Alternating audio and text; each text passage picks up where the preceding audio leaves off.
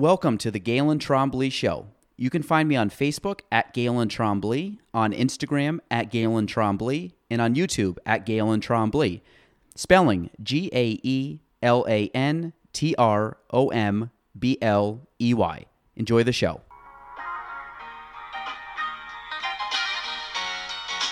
Welcome to the Gaelan Trombley Show.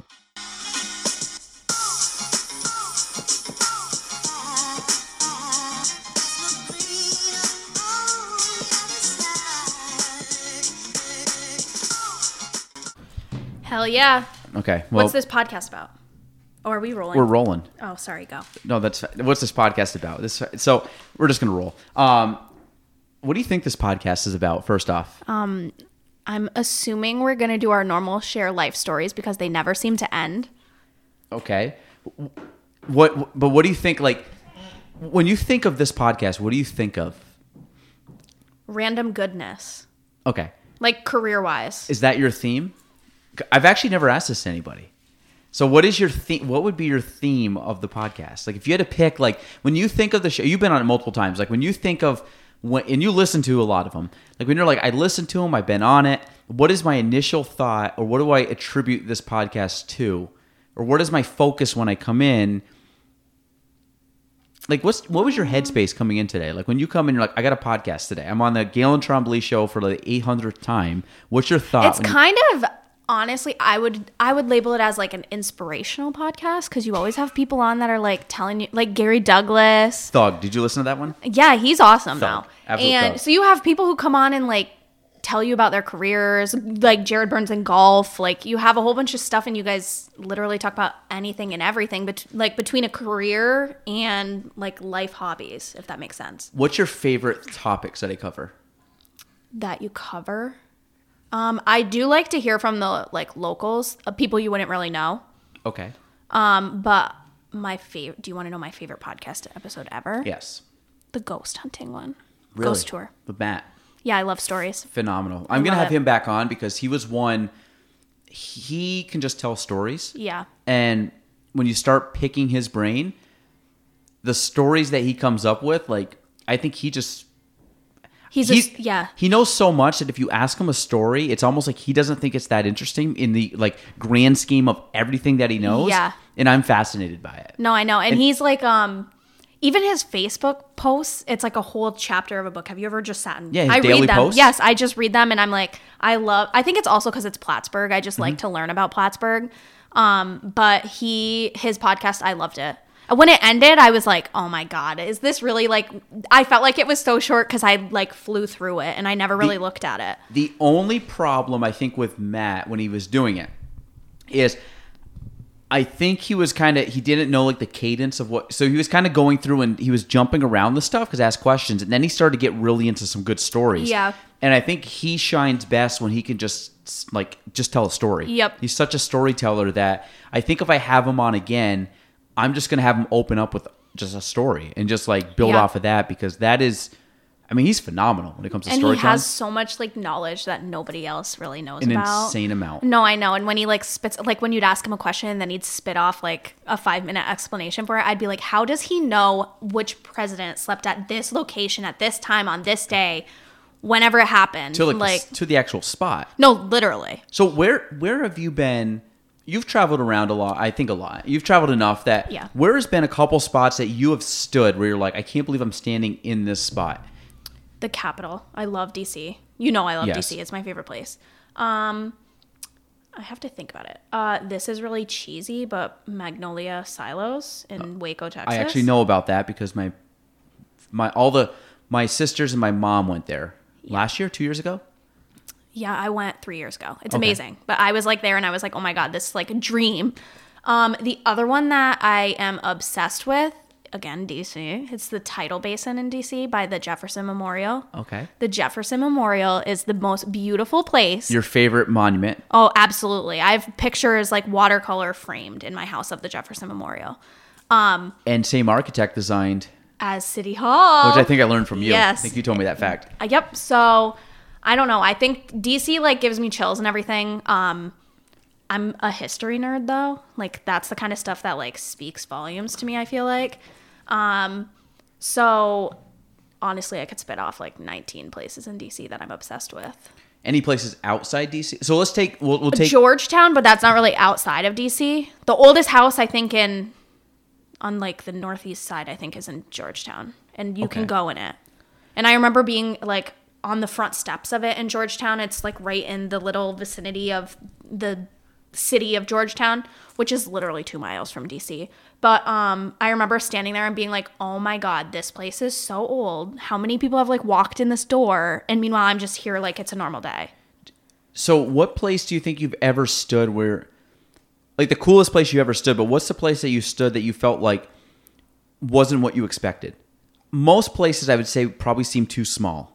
If you know what I mean. Like when you stand there, you're like, I just expect this place to be bigger, just because you see it on TV and angles and stuff. But when you're actually there, you're like, oh, this is not because you got to think. Think about. I I know one. this is crazy. Like when you're standing in a room, if and I, I this is a very very. I'm just going to use it for the purpose of this podcast. The the amount of people that have come in here to do the podcast and go, oh, so this is the podcast studio, and they look around it because they've seen it on video, Yeah. and realize it's not as probably as big as what they thought. And which is a lot of stuff. Like I always hear, like Saturday Night Live is Yep. much smaller when you're actually in there, but it just feels big because Yep. obviously cameras have angles and stuff. Um, so yeah, so give me your take on what place seemed like you were there, but just seemed underwhelming, maybe or overwhelming. I have two.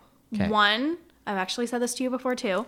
City Hall feels really small to me inside, but on the outside, doesn't it look huge? I've never been, but yes, Okay, so I've said that to you a couple times. I know we've talked about it, and I feel like it's like this grand feeling on the outside. Maybe it's because it does look like the Jefferson Memorial, but when you go in the front of City Hall, it really is small, and it's just like office is space. it? You walk right in the lobby first. Is yeah, when you go up the stairs, you go in the lobby, and they have that Battle of Plattsburgh anchor. Again, I've never been in, so I'd love to So, go in. and then the mayor's office is to the left, Common Council straight, and then we're gonna take go. a we're gonna take a field trip there one day I'd go with you. I, I like because you can show me around because I've literally never been there. Um, so inside, I was very under like underwhelmed and not as impressed as I. I always viewed it as bigger when I was a kid, and maybe now it's because I'm older and I know it's not that big. But the other one, and this is random, was my mom took us on a. This is my second favorite place to go. I've been several times, but um, in Newport, Rhode Island, my mom took us on a family vacation there for the first time. I think I was in middle school, and the Breakers Mansion. So it's a huge mansion, and I had in my brain that the inside was going to be like a monster size mansion. It is massive, but I really in my head had like a Beauty and the Beast castle in like my brain. And it's a lot of rooms, like little rooms. What kind of mansion is it? An old family mansion? It's a family. I've never heard of it. Anderson. Cooper, the Vanderbilt built it. Never- I've never heard of it. So Anderson Cooper can go and stay there. He's part of the family that built it. I'm going to show it to you because Really? then you'll understand where, where I'm coming from. So, like I always thought the name Newport was like Newport, Rhode Island. oh my god, a cool Newport name. is amazing. if I had to pick like names like Newport, um, Charleston, South Carolina, Savannah, Georgia, just have that old Savannah like. is amazing. I've never been to any of these places, but it has like that old feeling. I'd love to go to Savannah.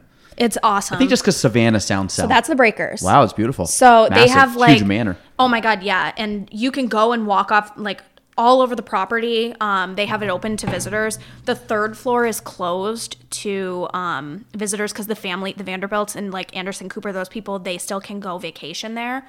Um, but there's so many people a day that go visit it pre-COVID that I wouldn't want to do that. Um, but I really had in my brain like massive, massive like just open you know how you i feel like i was raised in like open floor schemes like where you aren't like boxed in. An old mansion is boxy because there's so many they have the separate living quarters for the servants. Um they had separate bathrooms and everything's just small and cooped up minus like the main ballroom and like the main dining room so i just remember what it's amazing i love it. I would i've been there to the breakers i think three times on tours but i just i feel like the inside i was very like oh my god there are so many rooms in here. And i really just thought it was going to be like one massive like perfectly flowing mansion. So it kind of like was overwhelming or underwhelming. the inside was underwhelming. Okay. not interior wise in terms of like decor artifacts all that stuff. That's all there. Um and it is all fascinating to see like everything that they had but it was underwhelming in terms of like when i went in and saw what it was i was like wait what So I think the two, the one that would tie that, both of mine are, both of mine are in Europe. I'm trying to think. if Oh my god, I didn't even think of Europe. I mean, you go anywhere. I'm talking the world. Like, where where'd you go? That was like, now now I might like open up another box. We got more. Okay, uh yep, Palace of Versailles. That was the one I was gonna say. So I love Palace of Versailles, but I feel like I only got to see like a little quarter of Well, it. when you started mentioning the mansion, that was literally the one I was gonna say was Yes. uh, Versailles. So the what I remember from Versailles, a lot of gold. Yep. And massive, Gaudy. massive gardens. yes. and uh, yeah, My like dream. almost over overkill with the gold. But um, the thing was, I I kind of kicked myself because I went on a school trip when I was now this is crazy. I was 18, and I went on a class trip and had an absolute ball. It was fun. The problem with being an 18 year old, and at the time you think you're old, you're not. You're a kid. So at 18 years old, I was looking at and I really wish I could do that trip now because I have much more. I have a lot better context at 30. One, my sense of direction was pretty poor. Meaning, like at 18, you're just going with the flow. Which part of that's fun. Part of that is I kind of wish I had a little more context of Yeah. areas. Um, but it was still a lot of fun. The other thing is going. I don't think I had an appreciation for everything as I would now. Because Yeah. at 18, again, you're like, oh, that's cool. That's Yeah, cool. That's you're a- just going like, on a trip That's that big, point. and we're hanging out with buddies and stuff. Where I think now I like history. I like I like you know. Yeah. And again, I know it sounds weird, but like being in like housing industry and being in like a business setting, like I kind of think I have a little more context and a lot of stuff. So I'm like, Yeah. it's fun to look at. I would think Versailles right now for me would be just an absolute ball to go through. And I think going through like it's everything amazing. and just I love Versailles. yeah, and it was like I don't, I just don't have a very good context of Versailles. But the gardens at Versailles are overwhelming. Yeah, they're my mom and I got lost in them. They're and then at one point we both it was so hot and we both were like, "Oh my god, we're like 2 miles deep into this mess and we're lost and like no one was around." Well, it's like uh, have you ever been to Botanical Garden in Montreal? It's very si- um I did when I was young. I don't really remember. similar, it. but from my memory, and that was big. And I went on a hot day, but I think Yeah. Versailles is probably. I'm guessing it's bigger, but Yep. again, I don't And remember. They, I mean, I totally understand they can only let you see a certain portion of the inside, obviously. Yeah. But I felt like I was going to be going. I don't know if I had it in my brain. I was going through the whole building or not. But like the outside is so massive. Yeah, there's no way you went through the whole then building. no, and then we it was like a wing. It literally is a wing. And then we went out back, and I got to, actually my favorite part of Versailles was um her separate living quarters. I don't even remember. She had like a mini Versailles in the backyard. Who lived at Versailles? I know I th- I'm King stupid. Henry, wasn't it? It- it Oh my God, my sister's gonna kill me. I, I know, I know. Uh, uh, Alexis, don't. Um, I find that like we just come up with a bunch of just bad things. We should have never come No, up I make facts. myself look so stupid. Louis, it was King Louis. King Louis. Is it the eighth? King Louis the eighth? I don't know. but I thought it was a bunch of. and all of his wives. So Ver- Versailles though is Versailles a place that just multiple kings and queens lived, or was it just one family? I actually don't know. I just know it's famous for like Because um, like Buckingham Palace, White House, like the Yeah. families continued to live. I mean, obviously Buckingham's So- different because it's all one family. Yeah, so I know. So when we went to, so I did Paris first and then Versailles. So Anne Mm-hmm. not far- Boleyn, Anne far apart. Boleyn lived there. I know that. And she was a, She's the one who got her head cut off. but she was a queen, right? She was married to Louis. I'm pretty So sure. So Queen King Anne Louis. or Queen. Yeah, I don't. I don't know. Yeah. I sound really uneducated. I saw her bed. If that that's creepy, Yes, but yeah, like, it's like um, a four post bed. thing? Yep, and Yeah. then in Paris, uh, they have that huge. It kind of looks like a pyramid, but huge and tall, and it's the spot in Paris where she got her head cut off. oh really? Yep, it monument. It's a monument Ob- basically. obelisk. Yeah, I don't. I don't know. It's like- it's- it's the Washington picture- Monument? basically. Yeah, but it's it's, not that tall. an It's not as tall as the Washington Monument. It's like it's the same skinny. shape. It goes up yeah, literally. Yep, and it, it's gold and black. It's also cool. I only know it from the Lost Symbol. Did you ever read that book? Did you? Yes, we talked about that. Did you finish it? Yes, and I'm trying to make Brady read it right now. Okay, because I I brought it's uh where is it, Gaelan? Look look look. Lost Symbol. You have the picture No, version one. I do. I thought I gave that to you. No. So no, I didn't read the picture. Did I give you the picture? t- no, you told me about it though, and I had my mom bought me the paperback one. So that was the only shitty part was I didn't love the paperback version just because it was like s- I Shoot, wasn't thought really I a reader you. I thought I the gave you the picture book one. You showed it to me here. Oh, I didn't let you have it, or do you already have one? Is that why? No, I don't have one. Oh shoot! I, I ha- I own the book though. My mom bought it for me. oh, maybe that's why I didn't give it to you. I could have it's swore. gotta be here. Maybe I brought it back home. I, I could have swore I gave it to you. I have Inferno here, but I should have. Yeah, because I have all the picture books up Yeah. until. I. The funny thing is, I still have yet to finish Inferno. Really? Yeah, I read it. I haven't. I haven't. I don't know anything. I got about that halfway one. through it, and I I started reading about four years ago. I have a tendency to read like half of books and never finish. Yeah. I have a book that I started over COVID. I'm it's a 600 page book. I'm about 450 pages in. I just stopped reading it. Really? Yeah, I just I like love reading. I, I mean, I, I I just don't have time, and it's like I shouldn't say that. I don't make the time to read. I, know, I hate when people say I don't have time. You can always have time. You just gotta make the time. I just don't Yeah. make the time to read because I have other stuff like I have a book on Versailles at home. I'm gonna have to break it out to, to figure out who the hell I'm talking about right now. But ver- Isn't okay, that so so embarrassing? back, yeah, well, no, no, that's fine. So back to where I was saying, Versailles one is incredible. Um, that was the one I was actually going to say when I said Yeah. in Europe. The second one where I stood that I thought was like, it's probably the only place on earth that I think I've stood, and I said like, holy crap, I can't believe I'm like standing here, and it was the Sistine Chapel. No way. Yeah, and it was incredible. So it's in uh, Vatican. So the That's Vatican City. cool. So the Vatican City, fun fact, is the smallest country in the world. It's its own country, and it's literally in the middle of Rome. Um, but the Vatican is the. Oh my god, I want to go to Rome. It is yeah, Rome's cool. It, it's uh, the smallest country. It's got its own flag. It's also rare because one of the only flags in the world, I think, that's not a rectangle. It's a square. And the so okay, so we go there. Yeah. St. Peter's Square. I actually got really into it because I had read, I know it sounds stupid, but Dan Brown, I read Angels and Demons, which takes place in Rome and at the Vatican. Yep. So I went into the Sistine Chapel and it's like, it's, it's kind of like, it's weird because you kind of go through the building, which I think is St. Peter's. I don't know if it's the same St. Peter's Basilica, but like I don't know if that's just the I church. And can't remember. so you're kind of going through this whole maze of, of, of part of the building, and all of a sudden, like you like go over and like okay, we're gonna go to the door to the Sistine Chapel, but you don't realize like the Sistine Chapel is like inside of another building. Yeah. It's like connected to another building. It's not like this like standalone building. Yeah. It's like you walk in, and I had done, an, I had read the book, and I had done enough research on the paintings and stuff to like really appreciate being in there. So like you kind of look, and everybody thinks. My favorite part is like everybody looks at the the ceiling. Yep. The ceiling's like very iconic, and as like was it God and it Jesus or God and man, like with the fingers touching, like that's up on the ceiling. How cool. And I didn't know you'd been Michelangelo, so Michelangelo did the ceiling, and I, I, I Alexis, please fact check us. I think it was five years. She will. Five years or seven years to do the ceiling. That's how I think it's it, seven. okay, so what's even crazier is if you go into the Sistine Chapel, not it's very famous, but not as famous as the ceiling because there's paintings all around the, like, the whole thing's paintings. So you look up and you have the whole ceiling, and it's a it's not huge, but I would say um, you talked about like the chapel, right? Like that the chapel on the base. Yeah. it's about the same size as the chapel on the base, so it's a decent size, Wow. but it's not like this massive thing. I didn't know that. I'm ballparking, but I think it's I'm close on that. My goodness. So then you like look at one side. So when you walked in, whatever door I walked in, you obviously the first thing you do is look up because like that's Yeah. it. But like, but if you look to the right, on one wall is where the Inferno book comes from. I think it's called. I might be totally wrong on this. It's something like I don't think it's Divine Comedy because I think that's part of the book, and I think that's with Dante. But it's um, Michelangelo.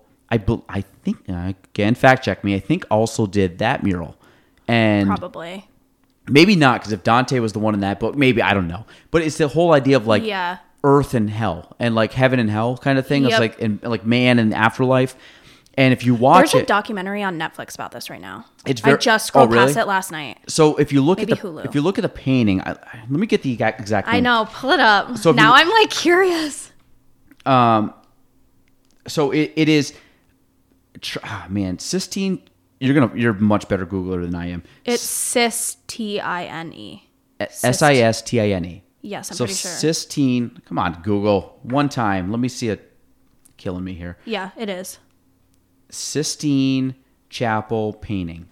See, I'm looking at the picture on the outside, and it's funny because this reminds me the building, not like the inside of the cathedral, it reminds me of Palace of the Popes in Avignon, France.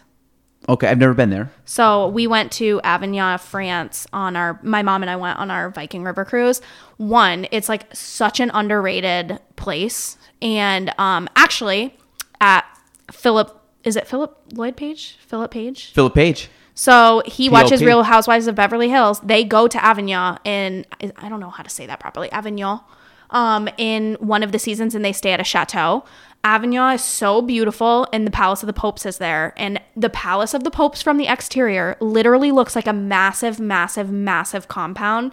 When you go inside, it's not. It's like again, little rooms, like little tiny cathedrals it's just a weird like stone fixture. It's amazing because you're walking through that, but Um, they have a chapel in there, and the ceiling was hand painted. It's beautiful. It's like you walk in. I have a picture of it on Facebook. I'm pretty sure. When you walk in, you're like, oh my god. When you look up and know that somebody had to like sit on a scaffold system up there Yeah. and paint it, it really does like catch you off guard because you're like, holy, sh- like holy crap, I can't believe this. But um, it's so underrated because it's also it's kind of it's so small that when you leave, you're like, I can't believe this. That history is such a small room. You know what I mean? So, well, Underwhelming. yeah, yeah, he, he did on his back basically, and they said he was paid approximately in today's value seventy eight thousand dollars to paint the Sistine Chapel. oh my god. Which you got to think like at the time now that like, was probably so on- much money. back then it was, but like that's underpaid. You Oh, yeah, now. But they said uh, today's it would be worth about seventy eight thousand, which Yeah. back then was a crazy amount of money. Yeah. Um, you know what's cra- can you wear shorts in the so that was the other thing too you had to dress appropriately to go in so they told us before you went in you had to wear pants and a shirt so i think we all had to wear pants and like a polo to go in Wow. you can't just like go in normally I You didn't actually- know that either.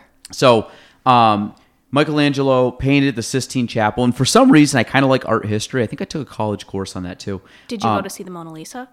yep i've seen that too Were you like That- that was underwhelmed by that? That was okay. So my mom didn't even bring me into the museum. We went in June. We were there. The Louvre is yeah. huge. So we went to the Louvre. Um, it was actually July fifth. We got there. We spent like a week in Paris. My mom, the lines were so bad because it was summer. My Hmm. mom literally looked at me because one day I was like, "Let's get tickets to go to the Louvre." Blah blah blah.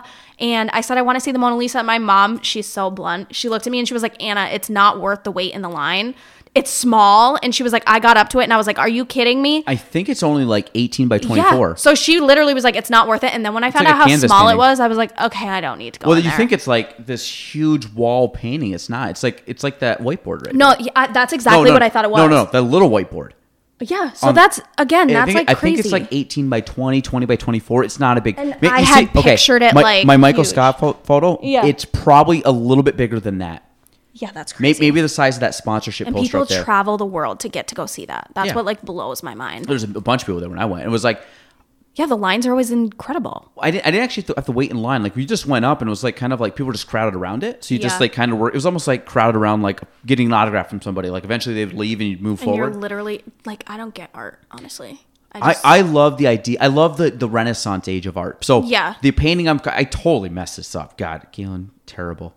Um, so the the painting Oh, I'm thinking of, I had the painting correctly. It's called Judgment. let me see it. So this is the Sistine Chapel. we sound. We're gonna sound so bad to our That history that is the one. So I walked in. I walked in through this door right here. Oh my god, it's that amazing though. so that is it's very blue. It's a sky. It's called Judgment. That one to me is even better than the ceiling because the ceiling's a bunch of like little scenes. Yep, I like that one better.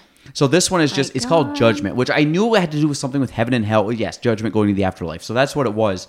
Um, Michelangelo painted it, but I think it had to do with like and again, I could be wrong on this. I think it had to do something with like the inferno, with going like because I think if you go down to the bottom, it's like people going. Maybe I'm totally wrong on this. If I am, I don't care. But the po- the photo is very dream. cool. It was very cool. And the, the cool thing about the Sistine Chapel is like It's a huge piece of history. well, so like I grew up, I I grew up Roman Catholic. Um, I mean, I'm still Roman Catholic. I just don't. Um, I really don't go to church much, but Yeah, I don't I still like. I don't. My thing is like the practice, the practices of the church. There's things I don't agree with. The history of the church I like because I think I like Yeah. history. So when I take like the historical stuff of the popes and the painters Yeah. and like that time period, I still have a fascination with it. So when I go in there and like that's where they pick the pope like the Sistine Chapel is where they do all the stuff where they you see the smoke go up and like how they they all agree on a pope and Yeah. um it's crazy because we've Wait, seen is that really? yeah have you ever seen the whole thing of the pope Yes, I have, but I didn't know it was in that. so the pope you go to they die so Pope Yeah. John Paul II died Pope Benedict became the pope Pope Benedict stepped down which was very rare and Pope Francis yeah. is I now know the the, pope. smoke and everything. I just didn't know that that's. I from- didn't like put two and two. It comes from the Sistine Chapel, and they go through and all the, I believe all the cardinals in the world vote. So if you're a cardinal, you can vote in it. How crazy. So the closest cardinal to us is um, I forgot the guy's name is the cardinal in New York City. So there's only a certain amount of cardinals in the world. There's probably uh, maybe a couple hundred. You would, um, if you're interested in all that, you would be interested in my mom's trip to France. She went to all the Mary Magdalene landmarks. Yeah, that'd be crazy. Yeah, she did all the stuff. Like she went into caves that they believe she lived in. She saw her, what they believe is her skull. um, or like a bone or something. She literally went to France to like track down Mary Magdalene history because that's like her favorite thing to read about.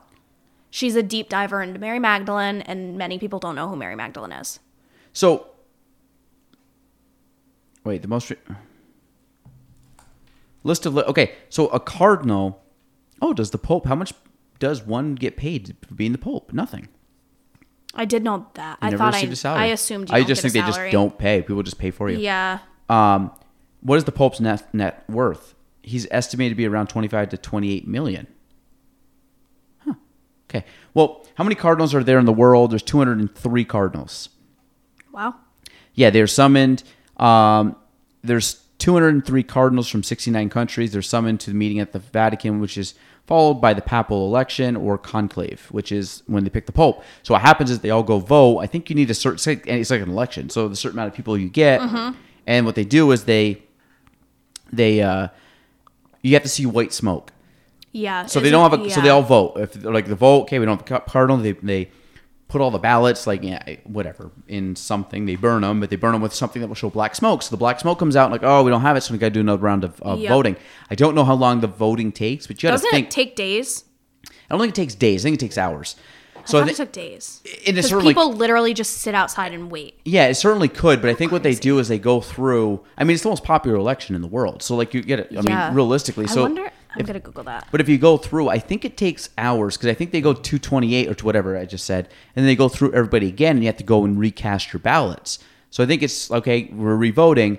My guess is that everybody picks the ballots. I don't know how they do it. Do they take like okay, well we're down to like, you know, these are the top three. Vote for the top three, or like I think you have to have It's a s- days. A few days. I think you have to have the uh, what what is the percentage that you need to elect a pope?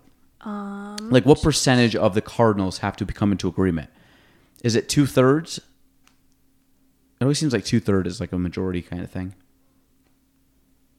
Let me see. It's usually between two and three days. It looks like on average. The last like eight popes. Okay, so I don't know how often A they two thirds vote. majority decision is needed to elect a new pope. This is the only valid method currently permitted. Okay, so I was that, that sounds right. So well, I mean, it is right, but that's that sounded what or that was what I thought. So Yeah, you got that right. So if you go through and then once you I didn't know any once you of elect this, a pope, so- then white smoke comes out, Yep. and then the white I actually remember watching the white smoke come out for. We have Pope Benedict right Francis. now. Francis. Francis. Benedict was So- Benedict's still alive. Oh wow. Um, I do remember seeing the white smoke when he was elected. I was old enough to remember it. I don't know how old I was though. I want to say he was probably elected in like 2011 or 12. Yeah. Benedict didn't serve long. I think Benedict was think I only was in like high school. four years. Maybe I could be again could be wrong. I'm off a little bit, but there's a document or documentary. There's a movie that came out called Two Popes that I want to watch. Oh, I've heard about this. It's on Netflix. I haven't seen it yet. Yes, yet. I haven't watched it. But I love I, think Anth-. Anthony Hopkins is in it, but I don't know if the t- so the two obviously I think it's how they because I don't think they saw they saw eye to eye. I think Yeah. Benedict was I think very a very conservative pope, and I think Francis is more progressive. Um, yeah, and it's it makes people crazy. Yeah, I think, he, and again, I don't know how progressive a pope is is, but I I would think that that's, I think that's trending in the right direction because Yep, I, like I agree. there's a couple of things that Oops. Sorry. again I went to church. I think the benefit of like my problem is when I went to mass, I never got anything out of like I would always go to out mass. of like the homilies and stuff. I never listened to it. So Yeah, no, I would go, either. I would listen. Now, pr- now part of the reason is I stopped going when I was like early 20s. So I was a kid. So now Yep. maybe would I get more out of it now? Maybe. I'm always one of those people like I believe I believe in like afterlife. I believe in like be like uh, uh ghosts. no, I do. I do. I, I would say I do. I believe in, I believe in like the energy. I believe in. pass. Do I believe in ghosts? Yes. Do I believe in? Um. Do I believe in aliens? Yes. Do I believe? I believe that there's more than Yeah. what we see. I just think they're created in a fictional capacity that makes them the non-believable. the on, the I think it's because it's so out of realm for us to explain it. Is why people's minds are blown. So like when you think of there's too much thing there's too much stuff that happens in life that you can't explain. Yep. Like I mean legitimately can't explain. Even down to like six cents or down to like holy crap if I didn't do that like there's a couple times in my life that if I didn't do something or something didn't force me to do something, things could have been entirely different. And I and I kind of look at that as like when people talk about guardian angel, like I don't know if there's a thing called a guardian angel, but I really think there's something that happens that is not under our control that forces us Yeah. like I'm also one of those believers that I truly believe that most of our lives are predetermined, even though people don't agree with that. But I think that there's no, I honestly feel like yeah. but I think there's enough. Of, but I think obviously it's it's it's open to like Yeah. if you decide like I'm gonna have this tonight for dinner or that tonight for dinner. I don't think it's that, but I think there's like your life events. Like, you- when like- at the time when like I believe in not necessarily everything happens for a reason, but I believe like when somebody passes away, they were supposed to pass away when they did. correct. So like so my my grandfather just passed away someone that's been very you know a huge part of my i mean eh, you know I'm been part- sorry, that's sad. yeah i mean it, it's yeah it's it was yeah it was a difficult you know time and um but it's one of those when you look back at it like obviously you know very tough for us to deal with very you know emotional i mean it's uh, just i mean he's you know a guy that i literally grew up with and Yeah. you know spent countless hours with so you know it's still even to this day tough to talk about but i look back at it you never want to see anybody pass but like the way he passed was like like uh, too perfect. Like it, i know it sounds weird but it was like too perfect. Where you think like here's a guy that like went to church. I mean we always call he's like one step from from the pope. You know what i mean? Like he was one he's literally one of these guys that like i think would have been a priest had he not married and had a family. Yeah. and his brother was um was a priest for like 50 That's so 60 years. yeah so he irish i mean it's where my irish side comes from. He was my, my irish grandfather. So he um but when you talk about like things happen for a reason like there's a reason he passed the way he did. Like i mean Yep. to well, almost too perfect. Like if you had Yeah. to if literally if i had to find a way to pass that's how like i would pick the way he passed away to, to pass away. Like um but we talk about things that are predetermined. I look at like me not moving away or it's not even moving away. Me f- meeting like my wife Yeah. and then all of a sudden like total chance encounter you know what i mean like i talk Yeah. about these people that And like you, you yeah. but then all of a sudden like now we have three kids like those three kids And had you not had we not met, we those have three kids would not be those three kids the way they are. Yep. So like you kind of look at all these random things, like me, like my parents didn't meet and Yeah. didn't have me at a certain time, and I didn't have my like. What happens if they would have stopped at two kids and I had three kids? Yep. Like we don't like me and my wife are like, to- have huh? you ever been to a medium? no. I know. I, I we had a we have a friend that goes and sees one. She came over the other day and she was talking about it, and she's like, she said you were gonna have a boy, and I'm like, okay. Like I, I think some of that's I don't know. Maybe it's right, but I went to a medium and a lot so what you're kind of talking about, it's kind of like um it ricochets off of all of those beliefs, but she so I went to a stranger that was a medium and I privately contacted her, but to go with what you're saying earlier about the guardian angel, I it's technically not called a guardian angel, but what happened was I walked in the room and she doesn't even take your name. So you don't even know who you're booking with. You don't know her name, her like what she looks like, her Facebook. So she can't look you up. That's like the biggest question everybody says is, "Well, did she find you on social media?" And I'm like, "No, when she doesn't have my name." And I called off of an office phone. So she didn't have my cell phone number. She couldn't like trace me back anyway. She's not in the FBI. And I walked in the room and she told me so she started the reading and it was my grandfather. And she didn't have a name right away but she knew it was an r which was correct. And then she went down a list of things about my grandma my dad things that i didn't even know. I had to go home and ask them to get like find out it was accurate.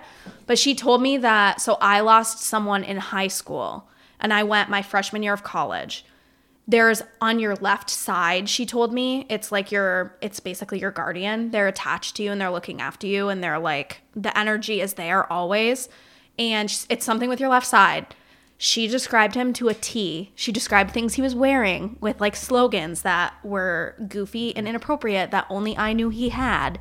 And she actually gave me it basically he at one point she was like i have a message for one of his friends you need and it was a message that i didn't even know the answer to. I had to literally go contact all his friends to find the answer. And the last person i contacted it was about him. And he literally was like anna i don't tell anybody that because i'm embarrassed about it. Please don't tell anybody. And i said well he wants you to know it's okay. And he was like that is so creepy because i was embarrassed by it and that's why i didn't share it with my friends and but I had to go like seek out the person to tell them because I felt like I had to. And it was a tragic loss for all of us at the time. And um I just remember the things I left with from that appointment. She described actually my career plan right now. Um, I didn't have that back then. I didn't even really have a will to work, honestly. And I was pretty lazy. and she described everything that I'm kind of doing in my life now. And I never, and she writes it down on a piece of paper and you can take it home. So over the course, so things that didn't make sense, this is where it's crazy. Things that didn't make sense at the time, they make sense when I go back on the list now. Like my soulmate, she said, you know him already. He's a good friend. Um, blah blah blah. Never thought it would be Brady, honestly. It was before you were with Brady. Oh, before he and I even had like semi connection romantically, but we were best friends. And I remember being, I listed off like 10 other people I was friend, close friends with. And he was not one of them that I even thought of as like the possibility. And then when we got engaged and everything, it was like the the events that unfolded after that that I realized, oh my God, I it's like I lived through this before because she described so many weird things that have happened. And it's things that nobody would know though. Like you can't predict that unless you're you have some ability. Where, where is this person from? She's from here. Oh, really? Yeah. I'll tell you I'll tell you her name after. Okay. I know her name now. Do you, should I go see her? she doesn't go by her real name. I think No, no. Should. mean, don't say it on the air, but we can. Yeah, so she doesn't give you her real name. That's what I was originally told, but then I knew her real name cuz um I she and I she knows all about you. The things she knew about me, no offense, they were really personal and like really like things I didn't even tell my closest friends. Like some of the things she would so some of the th- it was a boy I dated. So the boy who passed away I dated and I had a very like long history with through high school. There were things that she knew about when I would like sneak out and nobody would even know I was seeing him because like I was moving on and like with my other boyfriend and like conversations we had, she cited and I was literally like I have never even told my sister this information. So the whole thing was like surreal because but it, I left honestly, I went into it really nervous when I left the room that night, though, I literally felt at peace because I was like so paranoid about how everything happened. And when I left, though, I li- I went home and I remember telling my parents all this. My dad cried. Sorry, dad. I don't mean to expose you, but um, Guest of the show. It was so show. it was so personal and like descriptive that it made him emotional, and it was it was just stuff that you can't make So, up. and this is stuff when you're like, you're telling your parents. They're like, Yeah, I went home and I was, and I they're like, "We've never even told you everything, right. obviously, because some of it was like my personal information. But I was just like, I couldn't even like put into words. And she says that she doesn't let people come back to back to back because some people find peace in it. But she says she doesn't recommend it because she said you need to have enough time in between seeing somebody and hearing these things for like you to transform your life and like decide who you're going to be because she says people change. So she's like, you don't want to see somebody every six months, uh, every like two months, and hear about your future and like hope that's what's going to happen. So, does she talk about your future? Yes, she doesn't give you like insane like you're going to make this much money and you're going to live here and work here. She predicted my friend who was having a crisis, all that stuff happening. She, I didn't know it was a crisis. I had reached out to her after and then I found out there was a crisis in fact. And she reached out to me about she told me someone was pregnant close to me. I didn't know anyone pregnant and then I found out who was pregnant and it all made sense and she told me it was going to be a girl and it was a girl. And um she told me about it's not really like your career, but she says like you're destined to be she predicted my networking and like me building work relationships because she was like you thrive in an environment where you can chat and you thrive in environments where you can go in and tell people what you're passionate about. She at one point told me she could see me being a nurse, but that my high school boyfriend told her that I hate um, gore and I hate emergencies and I stress out. So I couldn't be a nurse, but I also, he said I was horrible at math. That's what he told her. So she looked at me and she was like, Are you bad at math? I am so bad at math. Wait, so she actually saw him or no? This um, is like, she described him to me. She says he was right over my left shoulder. Oh, so she's she's saying like She's medium saying, yes, she's okay. literally like she was at literally talking out loud, would ask a question, and then she'd come back with an answer that was like so accurate. Do you talk to her at all during this? yeah, you'd tell her yeah, or like I have no idea. I, I, there were so many moments where I was like, I have no idea what you're talking about because I didn't know. And then now looking back, I still have the papers. Um, now looking back, I'm like, oh my god, like I know exactly what that is now. Did did it? So she like my, I guess she doesn't tell you things that are going to negatively impact you. If you ask her and she has an answer, she'll tell you, but she says she would never say to someone like, like she doesn't have the answers to am I going to get divorced someday? Like she doesn't have those answers. It's very like it's your life, it's personal in terms of like she described things people were wearing, she described things I was wearing. She described so when my little uh, I have a we called him little papa. So my grandpa came through and he was first. And one of the things she described that I know she never would have known because this has never been posted, this is really just personal to like my parents. I was really young when my little papa died. I think kindergarten. So I didn't understand what it meant to like pass away and move on to heaven. So my grandma gave me a book and it's called What's Heaven and it actually was written by Maria Shriver, I think it is. Okay. And it's a beautiful it was a book that actually on the cover it looked like me as a little girl and it's explaining to you your relatives pass on and they go to heaven and they look down on you, blah blah blah. And um he cited the book. He referenced my book. Uh, ex boyfriend. No, my grandfather. He Oh, knew grandfa- about the okay. book that they showed me to teach me about him passing away. And then my grandma, so here's where it gets even weirder. My grandmother over the years kept a list and of all of the so I was little. So they always say little kids are more susceptible to like somebody passing away and thinking that they're still here Okay. Yeah. like energy. Kids are more susceptible to energy. My grandma kept a list of all the times I referenced my little papa, and there was one time that um, we were at family dinner, and I I told her he was standing in the doorway.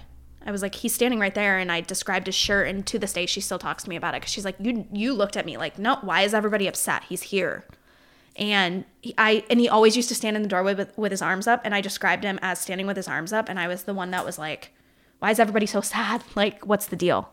and you were a little kid. I was in kindergarten. You know what's weird? So my son's three. So my grandpa passed away, and I mean he, he doesn't. He has no concept of that. You know, like Yeah. he, he met him obviously, but he you know he's not gonna have much memory. He doesn't understand. Yeah. So it was funny. So we're sitting there one day, and without without going into detail why he said it, he goes, "What's wrong? Did someone die?" Like he's three, like, and I kind of can put like tie the like Yeah, put it together, crazy. but he just kind of said like, um, he goes, "Oh, did he goes, what's wrong? Did someone die?" Like, and Like a some, little some- yeah, someone was crying. It was like, I'm like, how do, how does he know? Like, it was crazy that he could put two and two, and he just said it like nonchalant, "Oh, someone died," and like just Yeah. was playing with his toys. Then I'm like, but it's kind of weird, like when you look at that. I think that that's kind of true. Mm-hmm. I, I don't know. It, it's I think the negative. Like I believe in all this stuff, and when you talk about like guardian angels and things like that, I hundred percent believe in that because I think there's too much stuff happens that I don't think is coincidental. She told me that. She said nothing Yeah. is a coincidence. Do you notice numbers on a clock or anything? Like, do you have a favorite number that you notice all the time, or Yeah. like a favorite time? So, so you know what's funny? So, two times pop up all the time that I notice, and this might be the same for people. Happens all the time. Very actually, I'll sh- very. There's three numbers that pop up all the time. One's kind of weird for me, but I kind of like. So the first one is. I'm trying to think. So it's 524 yeah. the reason it's 524 this is funny was way back in the day one of my girlfriends way back in the day her soccer number was 5 my soccer number was 24 so that was always my like time like oh like 524 like Yeah. that's like you know people were like 11 11 make a wish like i was, I was like oh 524 so like of course you're a kid at the time like oh numbers number the number the second number i see all the time which is weird because and i think it's just because when it comes on i like notice it Yeah. like I can see, like obviously you look down and like like right now it's five sixteen. Like that means nothing to me. Like Yep. if it was five twenty four, be like oh it's five twenty four. So I think it's a little weird like Yeah. that. But the other one that always pops up is nine eleven, and I noticed 9/11 too. and I think part of that is psyche is that even though I was like eleven or twelve at the time Yeah. that that happened. It, sounds crazy, but here we are 20 years later, and that still messes with me. Yeah. As a kid, like that's just something I don't think I'll ever forget. And I was Yep. old enough to know what was going on. Um, that always messes with me. The other number, which I think is kind of creepy, but it's not. This would be really creepy if this shows up. It won't. Not okay. It doesn't. Is the number 66? The amount of times that number 66 has showed up, which freaks me out because the devil's number 666. So I always think like 66 is weird. Do you know how many times I look at my phone? And, and this is not an exaggeration. I will look at my phone and it's at 66% Okay. Yeah. So all the time. Yeah. Also, You can't see it because I just erased it. Look look up on the. This was creepy because it kind of messed with me. See the number way over there? How many houses I sold last year? What's the number? Um, all the way to the left. Second one in. 66. Yeah, it freaked me out. I was No, sitting there. I was seriously. like, I was like, dude, I like. she I, literally told me, quote unquote, there are no coincidences. And when you are noticing things like that, she, she, her motto, she kept telling me the whole time, there's no coincidences. When your brain is saying, like, oh, that's such a coincidence, she's like, there are no coincidences. Like, that's not existent. So I remember being like, okay, well, there have, has to be some coincidences. You know what I mean? Like, that's just how my brain works. I debunk everything. And when she said that to me, though, um, so I always noticed the time eight eleven 11 okay. and she referenced the time to me. So Really? I it's that's something I would never chat with. She Yeah, wrote like it on my I piece- told you, I've never told yeah, so she life, wrote yeah. it on my piece of paper. I can bring you the papers so you can see it and you'll be like, "Oh my god." She drew my family tree. Send a photo to me. It's crazy. And when she referenced, she was like, so she mentioned my high school friend and she said, he screws with your technology. So at first I'm like, oh my God, I had more technology issues in college between my laptop. My laptop used to turn on in my room in the middle of the night all by itself. We didn't have cats. The light would just turn on when it was on my desk and it lights up your whole room. And I just remember being like, whatever, it's like a button, who cares? I never really looked into it. And um, she then referenced, she was like, you notice the times. And then I was like, okay, I bet everybody notices a time because that's a normal thing. And she was like, nope, nope, I'm seeing the number 11. And she kept circling 11. And then she wrote out a whole bunch of other numbers. And then she was like, and I'm seeing an eight. Eight was my soccer number. And I think his basketball number was 11, if I'm remembering. it's, it's been correctly. five twenty four. Yeah. And so I was like, that is weird. And then she was like, and he's he's literally like screwing around with you on technology. And I just remember being like, these are things that make me paranoid because then I'm like, so is it him every time? Like you, I didn't ask her that, but it's she just kept telling me it's not a coincidence. Like when you have a moment where something happens and you're like, oh my god, is it him or is it my grandfather saying hi? She's like, it is. He's saying hi because there's no reason for that energy to not be there. But I found peace in it because then I realized, like, okay, there is something there. You know what I mean? It's not like your brain saying, like, oh, I feel like the hair standing up on my arm talking about him. Like, at my grandma's talking about my papa. Like, the reason your hair is standing up because it's energy. You know what's great? So, uh, back to my grandfather. So he, so he passes away my birthday evening.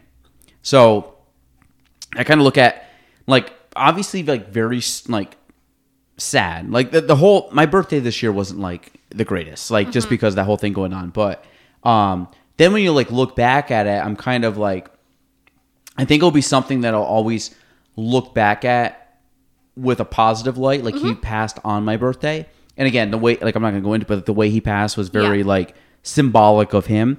And it was obviously like very sad, you know, it was like emotional and stuff. But the next morning, we go to my parents' house for mm-hmm. Christmas. So it's like, okay, we still getting together. Like, I'm like, yeah, of course, come, you know, we're still gonna get. together. It was my mom's dad. She's like, we're still gonna get together. So we went over, and we get in the car, and ready to just drive down the driveway. So one song ends up finishing up. So we put on, you know, whatever. We're so Sirius XM. Okay, we have Sirius Yeah. XM in my wife's car. So we get in.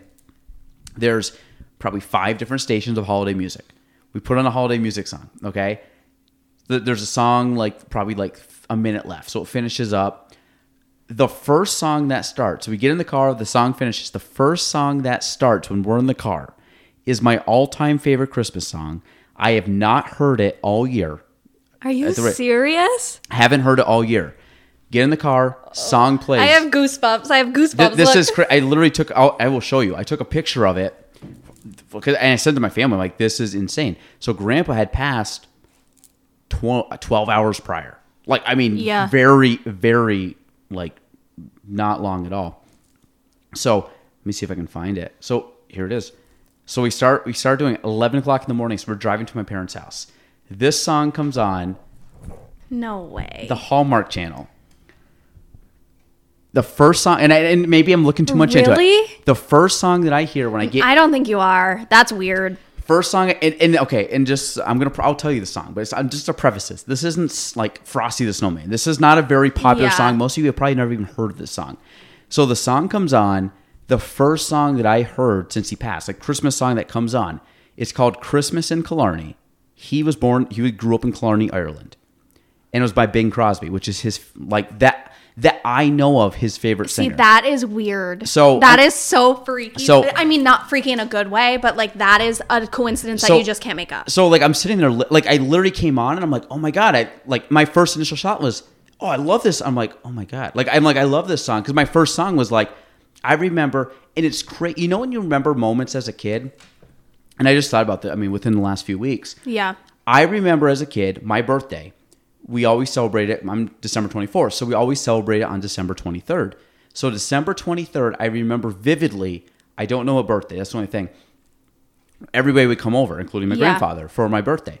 So I remember taking a shower, and I remember coming out of the shower, jam on, pumped, jacked up because everybody's coming over for my birthday. I'm a kid. I'm probably like seven, eight, nine years old. Everybody's coming over for my birthday. Got dressed. I'm all showered up. I'm ready to go. I come running out of the kitchen, and of course, you know, before like parties, it's like kind of fun because everybody's you're, Yeah, you're you're prepping. excited. Well, you're prepping for the party, and like you know, people are cooking dinner, and like it's just kind of like Yeah. that, like chill. Like everybody knows, like you're about to have fun. It's not Yep. like you know. So, I remember running out. I remember my mom in the kitchen finishing up whatever we were having for dinner, and on the radio was Christmas in Killarney. And and of course, this was back in the day when you can't just put. I mean, we weren't putting on Christmas in Killarney on a cassette or a CD, so it was on the radio. And ag- again, not a very popular song. Song gets played, and I just remember dancing to it and singing to the song as a little kid. And That's so the only and I have such a vivid memory of dancing like in the kitchen and in the living room to this song. It's only like a three minute song. And I remember it as a kid, and it's still to this day something I remember as a 31 year old, like still remember like 20 plus years ago singing to this song. And then to see it like literally Oh my like within, so this song plays and like, and, and, and to put in perspective, like this is a guy that I went to I went to Ireland twice with, so I got to see him. I got to see where he grew up with him, where he grew up, like literally going back to his house with him. And uh, Bing Crosby, when I think about my wedding, the song I picked for my wedding dance with my, you know, you dance with your mom, Yeah. you dance with your dad, whatever. Yeah. Song I danced with my mom was um, "Irish Eyes Are Smiling" by Bing Crosby. Oh my. And like it was great, Oh, but like I picked it. I, pi- I, pi- I picked it because of my grandpa. Like I just knew. Well, actually, I knew going to it that they're gonna play a bunch of music because he was going to it. And he was ninety, I don't know, ninety four or five at the time. oh my god. I keep He- saying, he "Oh my god, I need to." He was 97, but he was 97. So he, I remember him going to the wedding, and I, and I remember thinking about him like, I'm like, there's not going to be a That song that he's going to want to listen to here. But I said the one song because he also had like as he got older, he had trouble hearing. Yep. So I'm like, he's going to be in this room, he won't be able to hear any music. So the only time he's going to be able to hear a song where nobody's like, uh, kind of getting emotional now, but like.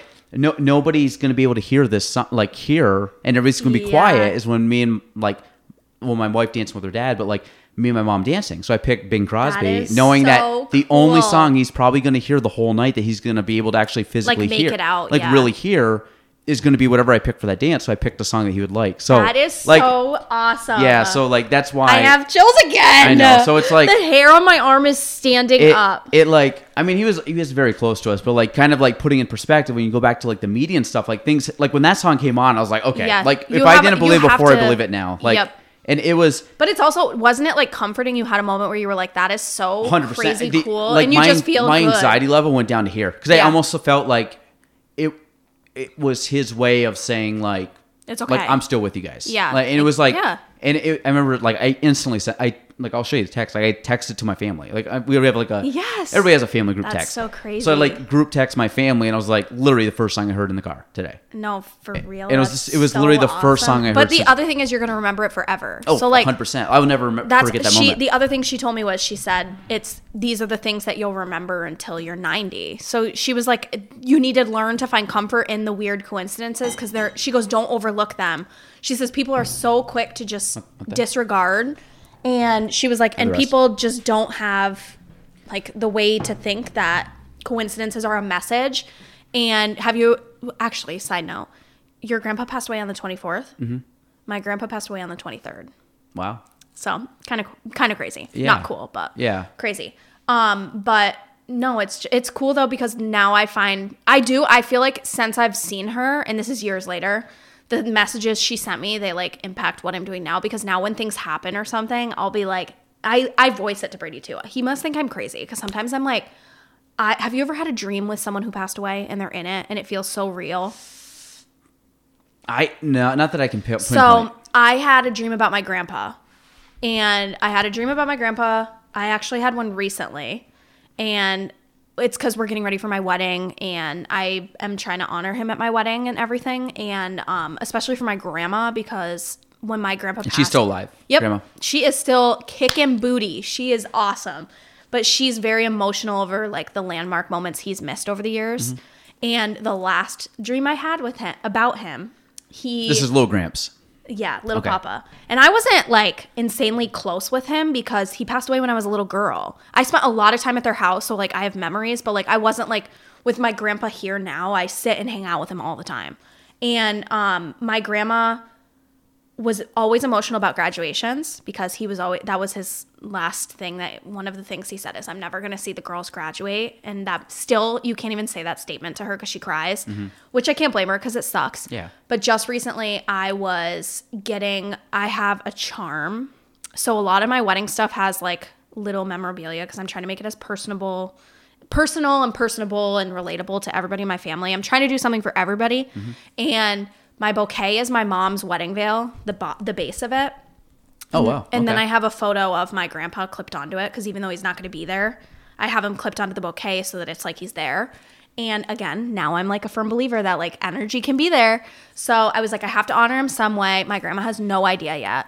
And um, I had a dream of him at my wedding dancing with me like a week ago. He was Wow. dancing, slow dancing with me. And it's so funny because he's um he had a big belly when I was a little kid and he was so skinny in my dream that I remember being like he was fat like not fat in a bad way but he had a big old belly. Yeah. So he was skinny and then he had just this beach ball in his stomach. And in the like dream I woke up the next morning but I feel like when I wake up both times when I woke up both times I felt like at peace. But literally I said to Brady I was like it's so insane when I have a dream because I literally feel relieved after like I saw him. Yeah, I it, there's You some- literally feel like you visited with him and you have like that sense of relief like oh I maybe can't see him today but like I saw him last night. You know what I mean? Yeah, I'm like that's the thing. Like I'm a very realistic person. I'm one where Yeah. I don't look. I don't look too much in the stuff. Meaning, I don't Yeah. like. I wouldn't try to convince myself that something's real, but there's Yep. too much things that like.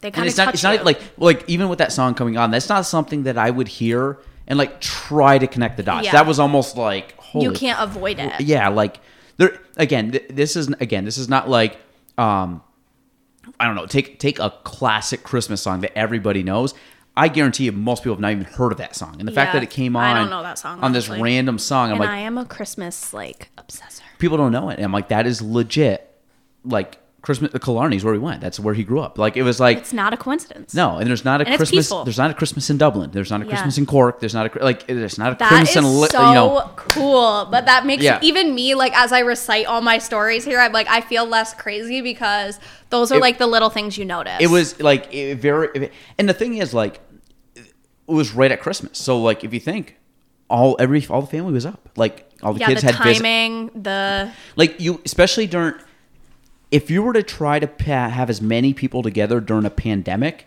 that couldn't travel, but they were able to kind of travel because they made plans to travel for you know Yeah. Christmas, and they just happened to be up when it happened. It was too How perfect. freaking cool. Every one of his kids was up. Like it was just it, you couldn't you couldn't like it was very odd. And again, to think of the person like the person in my life, if I was to say like, and again, I, I mean, from my understanding, never did a thing wrong in his life. Yeah. Like just a very he's like your hero. Very yeah very religious very Yeah. like very very like family and for him to all these things to like align like you couldn't even script it it was almost like oh i wish that person would like everybody like 90 It was almost like a message to calm you down because you were on your way. like 95% of people were like were there like it was like cra- which is again Even for- during COVID, for- like it- it was yes. all like a blessing wrapped in a message. this could have been what I half a thing and then it was i know it was weird Yeah, I'm not a good like funeral person. I like I don't death is weird for me because I one I have a hard time dealing with it because I either get emotional or I don't you know you don't know what to say and it's like Yeah. like I just I just have a hard time like going to wakes I I go because I I, don't you like know I like I go for the family but I, I always feel uncomfortable at wakes. I like, what do you say when you get to the person? no, Like, that's you my know, problem. like is you, don't. It's just you say, nothing "Hey, you I'm-" say is gonna be right. N- n- honestly, at the end of the day, they don't really. Maybe I'm wrong, but they don't care what you say because like Yeah. there's so much going on. They're not even like they're in their own zone. And here's the other way I think about it now is when our family went through like our crazy tragedy and we were dealing with my mom and everything, we were fortunate enough not to lose her, obviously, but it was traumatic. The whole thing beginning to end was like trauma after trauma. And um obviously we're so lucky because she's home and recovered. But I remember a couple of my friends at the time would be like, "You don't even like con- like text us or say anything. Like we don't know what's going on." And I remember finding like I would get so angry when people would send me text messages that said like I'm so sorry. Like if you need anything, let me know. Mm-hmm. I literally had moments where I was like, "Stop sending me these somber messages as if she's already passed away because she's not. She's fine." And I think in my brain, that's how I coped was I don't want the messages of like, I'm so sorry. Like, Yeah. are you okay? Like that to me was like eerie and freaky. And I've had to go to a, I would say a few wakes. One of them was for one of my really good friends. Her grandfather had passed away. But I just remember walking in and being like, it might sound crazy to her because this is her first big loss, but I don't want to walk in and look at her and say, I'm so sorry for your loss because it's such a, a weird statement to say to someone in a way. Yeah. And I feel like you have to go through the trauma end of it, which you had trauma when your grandfather passed, whether you see it that way or not. Um, and I just feel like the wake conversations are always just so weird.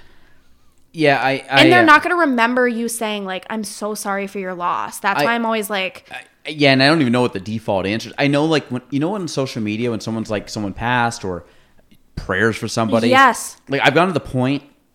I mean, trust me, it's like you don't know what to say. Yep. A lot of times I just put a heart because it- it's it's kind of one where it's like anything I say. I always look at it. Is it? but honestly, I would take a heart better than I'd take, like, I'm praying I for mean, you or I always- prayers for your family. Well, I always, I always look at anything someone says. This is anything. Like I always look at. I give people benefit of the doubt, especially in a scenario like that. Everybody is trying. Death is not easy for people. yeah. That anything someone says at that point in time, their intent is good. Their Yeah. intent is, hey, obviously not a good scenario. I don't Yep. like. I wish it wasn't happening. You know, I'm trying to say something just to say that you're in my thoughts. Yeah. And I think that I always look at stuff like that as the bigger picture is it is someone that's trying to do the best they can because their intent is what I just said. Like, hey, No, and they don't mean ill will. They just, No, and- you don't realize but it- how but- uncomfortable, I guess it could be. Yeah, and if someone says like I'm sorry for your loss, I I don't I mean that's totally fine. I think again the intent's there. I think coming from me, it's like if I put a heart down, it's just like, hey man, like it's you're in my thoughts or, or Yeah. man, but like guy, girl, whatever, like you're in my thoughts or I'm thinking of you or love, like positive thoughts, like it's not it's it, it's inevitable. We're all gonna die. Yeah. Every, everybody you know is gonna die, and, and it's like I don't. I'm a very optimistic. Or you're not. You know, I think we're both pretty optimistic. Like You have to be in those situations. Yeah, Yeah, and I- you can't make it through. yeah, and I, I try to always look at the bright side of stuff. Like Yeah. it sucks. Like don't get me wrong. Like I I'm a human. I cry. You know, but it's it's the idea that you got to like really put it in perspective. Yeah. and it's different. Like I've I've I'm very lucky. I haven't had a lot of people die in my life. Um, Yep. You know the fact that No, I'm lucky too. yeah, like most of my like my grandfather made it. Th- I mean, he's 97, made 31 years of my Yeah. life, which is incredible. My grandma's still alive, and my dad's parents passed when I was younger, but um, I haven't had a lot of. There's only one. There's only one person that's passed away in my life that I was good friends with that was like my age or younger. Um, still someone. I mean, again, if I had to pick like, like my grandpa passing is probably the second most impactful passing of my life. If- You know, like the other one was a uh, a kid that passed younger than me, but passed in a car accident when I was younger, and and you know, and that's still to this day something that he went to school with my sister, but it was like that still has an impact on me. Even I mean, I, I knew him. We were, I mean, we're you know, we weren't friends in the sense we hung out, but I was he was on the I Mm-hmm. was coaching his soccer. I was part of I was on the coaching staff when he was playing soccer. Like Yeah. I know his family. Like I you know like you know enough of his like background that that had a toll on me for I mean still to this day it's still something that like you think about. And there's a few deaths that Yeah. you know really stick out partly because like this kid's young and Yep. it's like great kid, nice kid. People Yep. loved him and it was like you see something like that happen, you're like, what the hell? But Yeah. I always look at there's like again when you go back to reasoning, there's a reason. Like and my my grandfather obviously being older, but like like that kid, you know, passing at a very young age while he's still in high mm-hmm. school. It's like there's a re- and and again the impact he had in 17, 18 years of his life, Yep. and like again a guy that didn't. I mean, knew him for sure, but wasn't like his best friend, but like Yeah. still knew him, like has an impact to this day, you know, whatever this is, 10, 12 years later, which it's just crazy when you think of stuff like that, that it's, Which, when your grandfather passed away, this is more of a, a question of if it resonated with you when it happened. Mm-hmm. Did you like when people, when your grandfather first passed away and people were reaching out to you to like say, I'm sorry, like I'm here for you? Did you like it when they shared memories, like funny stories? Did you find peace in that? um, well, one, one thing, Versus I- the person saying, like, I'm praying for you or my thoughts are with well, you? I'm, I'm kind of, I'm a fairly private person when it comes to my life. Like, not in a bad way, but like I wasn't like, I never posted about it on social media. Like I just, my grieving is like, yeah. like a couple of my cousins did and stuff, but like, to but did you like that? I well, you see the messages and stuff, and the thing is, you see messages from people you didn't, either don't know or that said stuff about them that maybe you do know, but said nice things. Um, I think a lot of it has to do with. I remember like my my actually my sister. I give her a lot of credit. She uh, both my sisters. My my one of my sisters did a really nice write up on them Mm-hmm. um, that I read, and like t- to be honest, was very difficult to get through. Like to read it for for me to like fully.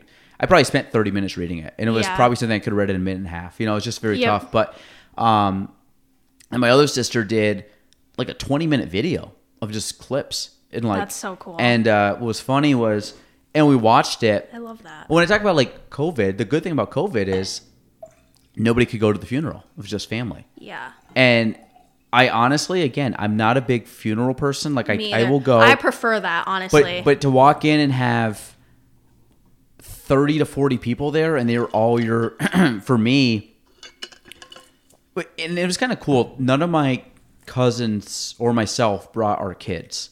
So it literally was the cousins and our parents and my grandma and grandpa, or my grandma and obviously my grandpa passed. But Yeah. like there was something kind, and there were some spouses, like my cousin spouses Yeah. and stuff. But kind of like peaceful. yeah, but it was nice that and her her siblings, my grandma's siblings went. And that was it. That was the only people that went to the Yeah. funeral. See, and, that's my kind of and that was my funeral. Like there wasn't, and, and I think it was great if there would have been 300 people there. You think like the impact he had, but like Oh, I don't think that'd be great. I wouldn't but like. but I like it was like it was like our family. It was very intimate, which is Yeah. how I always remembered my grandpa. Is he was like a quiet. He was quiet, but he, he, he his presence was very yeah. like he had a big presence for being this quiet. Like I think there, he had he was one of those guys that he just got a, he was a lot of respect for him. Yep. He didn't have to say a lot. He was just it was just like He was a figure. In yeah, it was life. like that's grandpa. And Yeah. that was and and I'm I'll be honest, I made decisions based on would grandpa like it or not. Yeah. And I know it's crazy, but No, um, it's that's true. I totally get that. I'm really close with my grandpa, so I understand it- that completely. it was- people who aren't close with their grandparents though, they don't get it. Yeah, and it was it was very weird, and we get like a, it, I don't know, we're an Irish family. Like it was very weird. Like uh, you got to have like Irish goodbyes and stuff, Mm-hmm. and like, and this was Grandpa. Like he didn't drink. He was an Irish guy that did not drink. Like he was very Wow. very religious. He like he wouldn't. That's kind of cool. Yeah, like Good so- for him though. That's but- awesome. Well, I think I think one of the cool things was like the morning of um, Christmas is we're sitting there like opening gifts, and while we're there, we had multiple cousins from Ireland call us while we were there. Literally, my mom was on the phone. She's like, "Oh my god, Oh that my was so and so from Ireland." How was cool, though. And it was like, and I we well, was these, and the, I had met these people, but yeah. they're my mom's cousins, but here they Yep. are. We start talking like them, them calling us from Ireland, Mm-hmm. which was probably five o'clock on Christmas Day, and then was funny. Well, not funny, but like kind of, kind of symbolic was Christmas morning. I had a present from Grandma and Grandpa. Like I, I saved it. Like literally, That's so Grandma wrote on the gift from Grandma and Grandpa Ryan, which is Yeah. Again, I'm thir- which is crazy. I'm 31 years old. I have seen this writing on a gift tag for Christmas for well, I mean, when I was younger, I didn't remember, but 31 Yeah. years. So here I have. That's like my grandma still signs her presents from Santa. Oh, does she? Yeah. So this was grandma and grandpa. So like literally, and my grandma still wrote it. She's 80 mid 80s, and she wrote it. Oh, I love that. It was a gift that she made. Like she actually made it as like kind of like a it's kind of like a therapy thing for her, but she yeah, made the gift. That's so I'm so like, cool though. so I've kept and you're it. gonna keep it forever. That's the other thing 100%, is that's and I- something you won't ever lose, get rid and of. And I think she signed her name on the. I have to check. I think she signed her name on the back of it, but I kept the wrapping paper. I'm like, I literally gonna keep. It. It's the last gift. Like it was, and it's the, the, other last gift from both of them. And what was crazy was, so that was one of them. And then about two weeks later, the, one of the cousins from Ireland sent us a picture. It was a Christmas card that my mom had written to them and was just delayed in getting to him. And Grandpa signed his name. No way. they didn't get it till after he passed. Yeah, but he had actually physical at 97 signed his name. And it was very. I mean, it's very like you can you can read it. It's legible, but I mean, Yeah. shaky. Obviously, he's 97, but But he's- that's so cool. He signed it, so I sent a picture, and like it's cool when they get it and they write down. Yeah. Basically, they say something like, like that. That's a card that I know he will never throw away. Yeah. Like that would be a card that he Are they gonna keep. mail it back to you so you can keep it? No, I, I I doubt they'll do that, but I think it's because he was very like yeah. Eh, very close, and, and like I said, we have a big Irish family. Yeah. Which is, I mean, part of it. Like, I, Which I mean, honestly, not my whole- my mom's side of the family isn't Irish, but I get where you're coming from with the big family. But I also understand where you're saying like you were more private. Yeah. So many people in my life didn't even know what our family was going through. Actually, a lot of them reacted poorly because they were actually offended that I didn't like. Because the other thing was I didn't want pity for what was going on. So like I never posted anything or like shared it publicly. But um by keeping it private, that was also a way for me to privately like I guess like I wasn't mourning like you were obviously, so it's very different, but just kind of deal with like my emotions, my feelings and have normalcy at the same time. You know what I mean? Yeah, I, I, I look at. I'm never like. There's a couple things. I don't really judge a lot of people because I don't care. Because I was Yeah. like, people have their own lives. Like you Yeah. can believe what you believe, you can do what you want. Like I don't care. Um, yeah, a lot of stuff in like my life, like I don't. If it doesn't really affect my life, I don't care. And I, if Yeah. like if you do something or say something or, um, you know, do something, I'm like that's fine. Like that's Yep. what Anna says or does or feels or whatever, and that's fine. Or whoever. And I look at like grieving as being one of those topics that I'm like, I'm not going to judge anybody because grieving, Yeah. you get to the And point where everyone does it different. everybody does it different, but you got to think when someone's grieving, their mindset is very singular, singular, singularly focused. Yep. Meaning it's like a lot of stuff is just pushed out, and they are not. Most people in life, I'm this way. We all have some type of regulation on what we say Yeah. like there's stuff I say to on this podcast on this podcast is different than what I would say to clients. It's different than what I would say to really close friends. Um, partly because me putting this out to the I don't know, I don't know infinity. I don't know like whoever listens to this. Yeah. Like they, I can't regulate who listens to it. Yeah. If I before we get on this, before I hit record and after I hit I stop it, you and I are going to say stuff that probably wouldn't go on this. Yeah. And then I'm going Oh, to talk you know to, me. You know that's how I roll. And then- I gotta get all my bad stuff out and, before. and then and then and then there, but then there's stuff like I will say to like close friends. It's like stuff that I would never tell Yeah. guests on a podcast. And like Yep. there's layers. Like you you would tell your sister and Brady and your parents and your best your best girlfriends stuff that you would never tell me. Mm-hmm. But you would tell me more than some random person on the street, and that's just normal. Like you would Yeah. you know so. But grieving's always one of those weird weird topics that like even if it's my closest friend or my closest like even my siblings or Yeah. my parents whatever like they grieve different than I do and that's totally fine. So I never judge people on that and it's it's the way I look at it, and actually, someone said this to me. I didn't even like look at it this way. Someone told me that grieving, because I I went through a phase where I think I was angry, like I just was annoyed with the with whole your situation. your mom. Yeah, when my mom was sick, I remember I went through it was afterwards. It was like when she was home, I had coped with everything, my family had coped with everything, but there was a point in time when I was angry for her that she had to go through this. And I just remember there was a day where I was like, why did this happen to us? And um I think I I went through a bitter time frame and actually, shout out to my I'm, I don't even care because when you go through grief, a lot of not just grief, trauma, a mm-hmm. lot of people say like go talk to therapy because it's a non-biased view. Mm-hmm. And with what our family went through, I went and I had a therapist afterwards just to cope through all the things because it was a lot quick. Mm-hmm. And it was a lot of emotions, it was a lot of decisions, it was a lot of just anxiety and you did I went through a period in my time where when I would leave the hospital in Vermont, I didn't know if she was going to be there the next day. Yeah. So you you have to like talk to somebody to like sort through those emotions. But my therapist at one point said to me, she was like, everybody grieves. And the like comfort in that is yes, they may not grieve like you. She goes, but grief is the one thing we all have in common. And I just remember like going home that night and being like, oh my God, it is so true. I was so angry about grieving the changes in my life mm-hmm. and everything my family went through that I didn't realize that when I was mad at someone for texting me like, "Oh, I'm I'm here if you need anything," I'd be like, I literally was like a psycho. I'd be like, "Don't send me that. I don't need anything. Like, I'm good. I'm fine." But I remember being like, it makes so much sense because the I know that that person who sent that text message to me, they didn't know what to say because they've either mm-hmm. lost someone or they're losing someone now. You know what I mean? Well, I think It was like a non-biased view of grief is the one thing everybody in the world has in common. if if yeah, I agree. And if you if you were to text me and say, Gaelan, I'm so sorry. There's anything I can do, please let me know.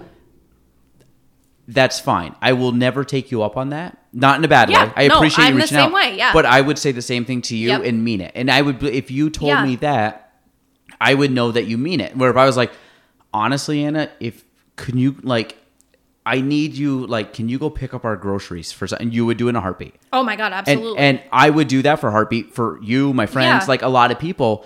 But a lot of people, I think, are like you, like me. They just don't want reliance. Like I would like the wall right instead. there, you know I what I would go out of my way to go get the groceries to bring them back because I don't want to put. My thing is, I don't like.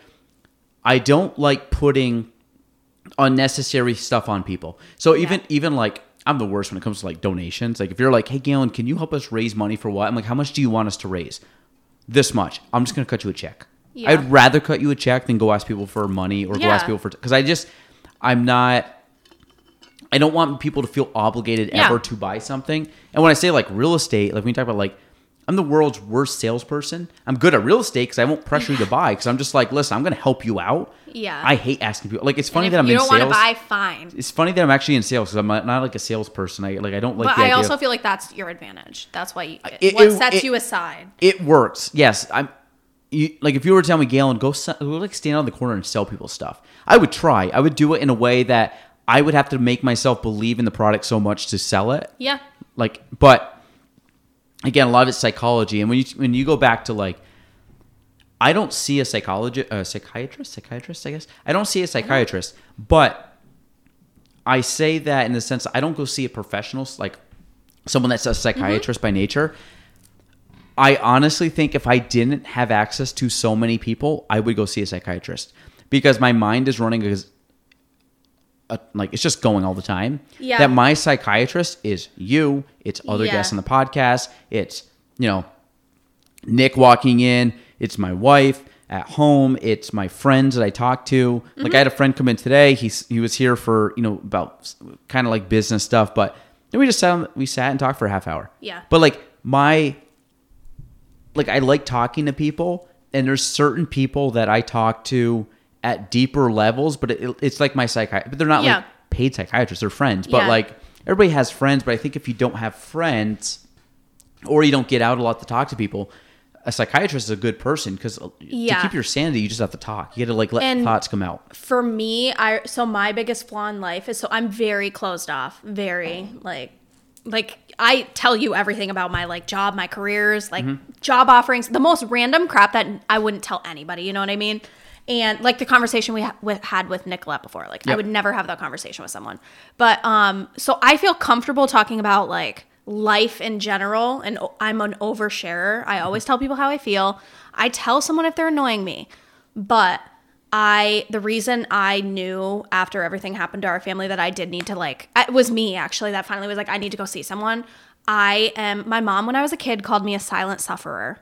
I Yeah. hate sharing my feelings, my mm-hmm. emotions, my my life struggles with even my parents. I don't I've never been a person who likes to sit down even with Brady. I never like sit down on the couch and like have a I don't cry ever. Mm-hmm. I don't sit and cry about life or anything. I don't have I'm and it's not that I'm uncomfortable, you know what I mean? Obviously if something happens, I cry to Brady because I'm comfortable, but I'm saying like I wouldn't sit and go through the motions of like life and grieving and handling things, stress, anxiety with my best friend. I wouldn't dump it on her. I do tell her about it. Um, my best friend is a social worker actually. So she's like all about it. Um, she's there when I need to talk to her, but I still don't like the burden of me calling her up to be like, "Hey, this is happening." And she'd be more than willing Oh my god, absolutely. And this summer actually, she and I we would like hang we were together all summer long. We basically quarantined together. Brady just had to deal with it. And she was like living in our guest room and she and I had more heart to hearts and she was actually the first person to say to me this summer she was like I mean, you seem embarrassed that like you couldn't sit and talk to people. She goes, but it's so normal to not feel like you can mourn to other people. You know what I mean? Mm-hmm. And she just said she was like, it's totally normal. And she goes, and the worst part is, is people think that it's shameful to ask for somebody to help them. And she goes, but it's not even help. She goes, it's literally like that's normalcy. Yeah. So she was like, the way my degree, and she has her master's. She said the way my degree carried me was to make that normal because people need it for them, Yeah. not just grieving or anything like that. Even things people go through with work, their life, their marriage, kids. It's it's not bad to ask for help if that makes sense. I, I, would you say silent grieving? So, uh, my mom always called me a silent sufferer. Sufferer. I would hide in a corner if I got hurt and cry privately. I wouldn't tell anybody I was injured. And my mom said they'd like find me crying if I like stubbed I- my toe on something. I, they never knew what was wrong because I didn't ever say like, "Oh my god, like my life is ending." I yeah, I, I would say I'm in that category because I'm I'm one of those people if I'm in a spot where it's a predicament like eh, like something that's like semi like Yeah. I say negative, but you know what I mean like us grieving or whatever. I try again, I'm a pretty private person. Yeah. I've known my wife 6 or 7 years. Yep. The first time I cried was cuz my grandpa passed. Really? Six I've never cried of my wife. And Wow. and and I Except I, honestly, I can count on one hand how many times I cried. But I, like I don't. I, I'll I'll be honest. The last two times I f- physically broke down and cried was the two deaths I told you about, which is absolutely crazy. Is the two, like Yeah. I can probably count. I mean, not counting when you're a kid. I mean, I'm talking like f- 13, 14, uh, 12, 13, 14, 15 years old. When you're like Yeah. when you're not crying because you got like a boo boo, like you're Yep. crying because of like real real stuff in life. Um, two times I can remember, and the last time was literally when my grandpa passed, and that was and that I think is the first time my wife has ever seen me cry. Like, I mean, I, yes, am I a am I a sucker and tear up during like sappy movies now because Oh, absolutely. I have kids, But that's a totally that's different a different cry. That's like Yeah. you wipe a tear from your eye. Yeah. Do I watch like a, a thirty for thirty or a Sports Center like thing, and there's a Yeah. kid that's got like autism that like or scores the a ALS basket. videos, they always hit me. I'm yeah, always like, and I'm "Oh sitting there like wiping a tear away, Yeah. and yes, I'm human, but like physically, like I even cry for ASPCA commercials.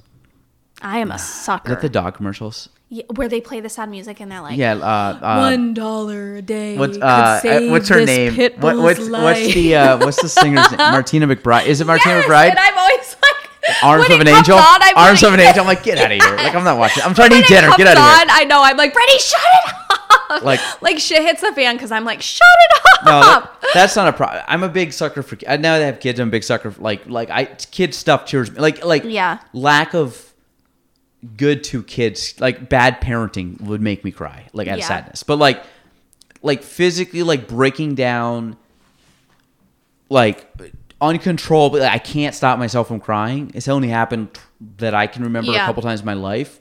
All deaths and the last one was my grand and that again that's the first time my my wife has ever that I would say was ever seen me actually break down crying. Yeah. And it was fine. Like I mean, it, I had to do it. It was like and it makes you feel better after. yeah, it was one that it wasn't a long period of time, but it was enough Yeah. that it like I It had to get it out of my. It was, it was. I know this is like gross. I don't like compare this, but like you know when you're sick and you throw up and you feel better. It was like No, that. absolutely. I had to like No, I totally I had to like emotionally yeah. throw up, and then I was good, and it, which Yeah. that was like a cry. But like and it felt good. Especially because at that point in time, I feel like you also, this is gross. This is how I describe it to people. I always use the term, I feel like I was ready to pop like a pimple because I'm like, Yeah, it's gross, but that's yeah, okay. I'm literally like when you literally can't I know what you function mean. anymore. You're like boiling over. No, like- literally, like you have to like get it off your face. like get That- rid of that ugly thing because you're just that- like, it's there. Yeah, that that's And the pressure is building and it's like sensitive. And then all of a sudden it's like, boom, you can't hold it in anymore. yeah. Like I don't cry when people get.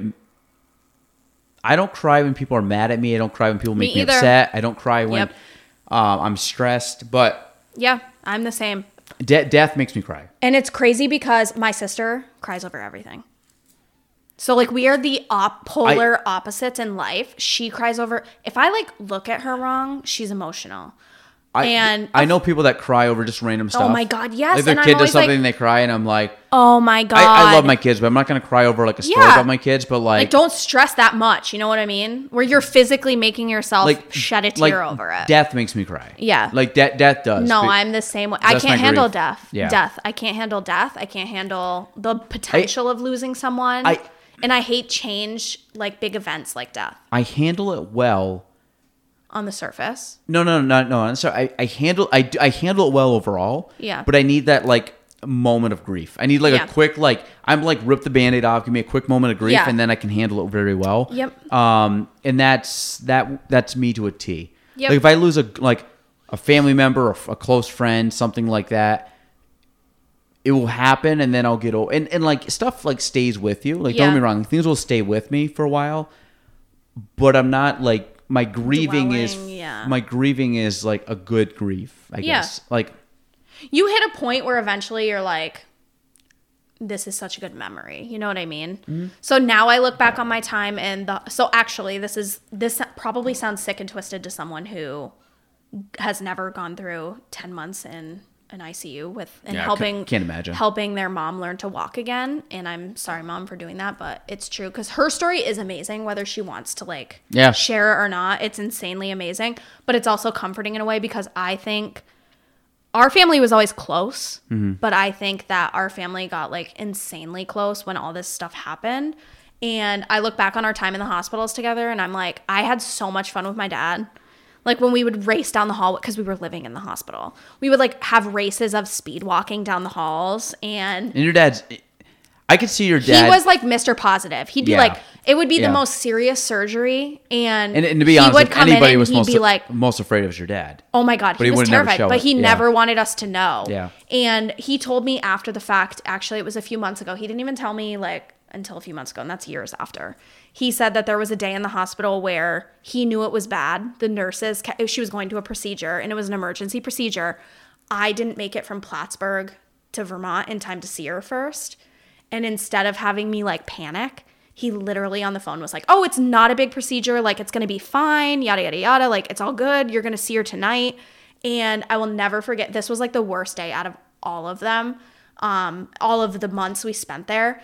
He was so positive and he was just so like, Oh, it's fine. Like, she was so happy and ready to go. Like, she knew this is what she needed to get better. Mm-hmm. And that day, I knew like he was so positive and he didn't have a moment of doubt but he told me a few months ago that that day when he was saying goodbye to her before she got wheeled away the nurses kept telling him to hold her hand give her kisses like tell her you love her and he said he got all choked up and he was like i felt like i felt like they were telling me to say goodbye to my wife and he said in yeah. my reaction he said we had like your mom and i had to have those conversations of like what do we say to the girls? Because she was in alexis was in albany driving up and i was in plattsburgh coming over because i had the, the dogs and everything. And i didn't know the surgery was that big.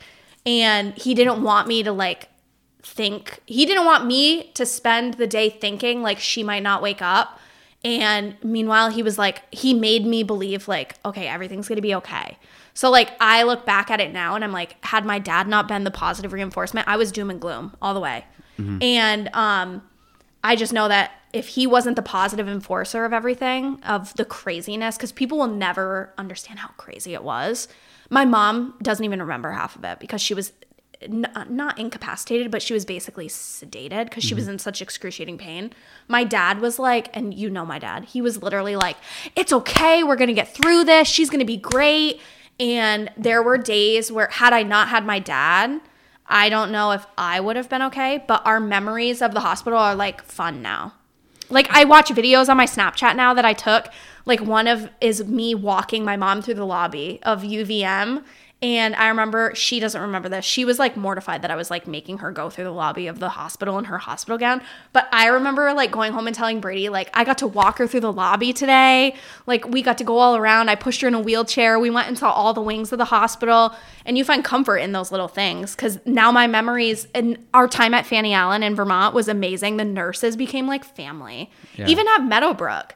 And you just have that moment where you're like, okay, so the worst memories became our best memories because from that moment on, our family was never like, we're going to lose, like, we could lose our mom, but it doesn't outweigh the fact that we're sitting in her room after sh- after a surgery and we're laughing with her. You know what I mean? Well, I, I think it having only, I mean, only know I don't know your dad great, but we've you know talking with him Yeah. and just kind of seeing like my th- and again I'm coming from a place of having kids right now. Yeah. Like your dad is a great dad. Oh like, oh my God, I- absolutely. He would do anything for us. and I think the fact that his initial thought at a time like at a time that could have been the worst Yeah. that his thing was be positive and also still be a dad Yeah. meaning like i have Yep. and i know it's it's crazy but like you have i mean you're still and again i, I have a young daughter so it's like she's always she's a i love her she's always gonna be like my little kid Yeah. like and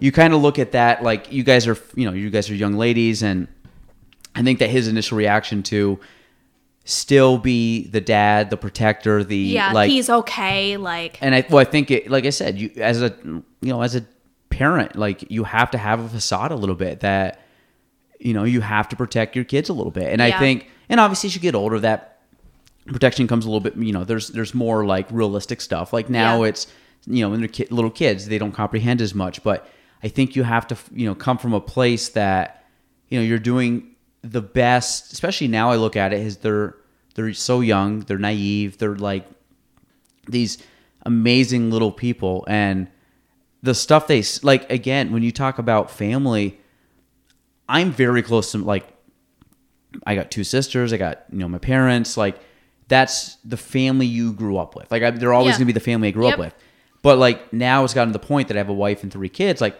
that is my family so my my, pa- my family's still close but like Yeah. i literally spend every day with gina yeah. and three kids and yep. now three. I mean, the, the youngest is very young, but it's still the idea. Like I look at it like these are the people that I'm gonna have in my life forever. And Mm-hmm. when I look at you know little things that I do with each kid and like little mannerisms they have and little thing like little like And you and your girl, you're to be thick as thieves. oh yeah and just like little like like That's so funny. crazy stuff my like all the kids have their own mannerisms but like little funny things they do that I just know they do and maybe it's like there's stuff that like me and my son do or me and my daughter do that my wife doesn't even know about. And Yeah. she has little funny mannerisms because it's like our little like inside joke that like Yeah. even though they're young you don't know they do it. And I'll be like oh my god you should have seen him or her do this. I'm like really? They do that? I'm like oh my god every night.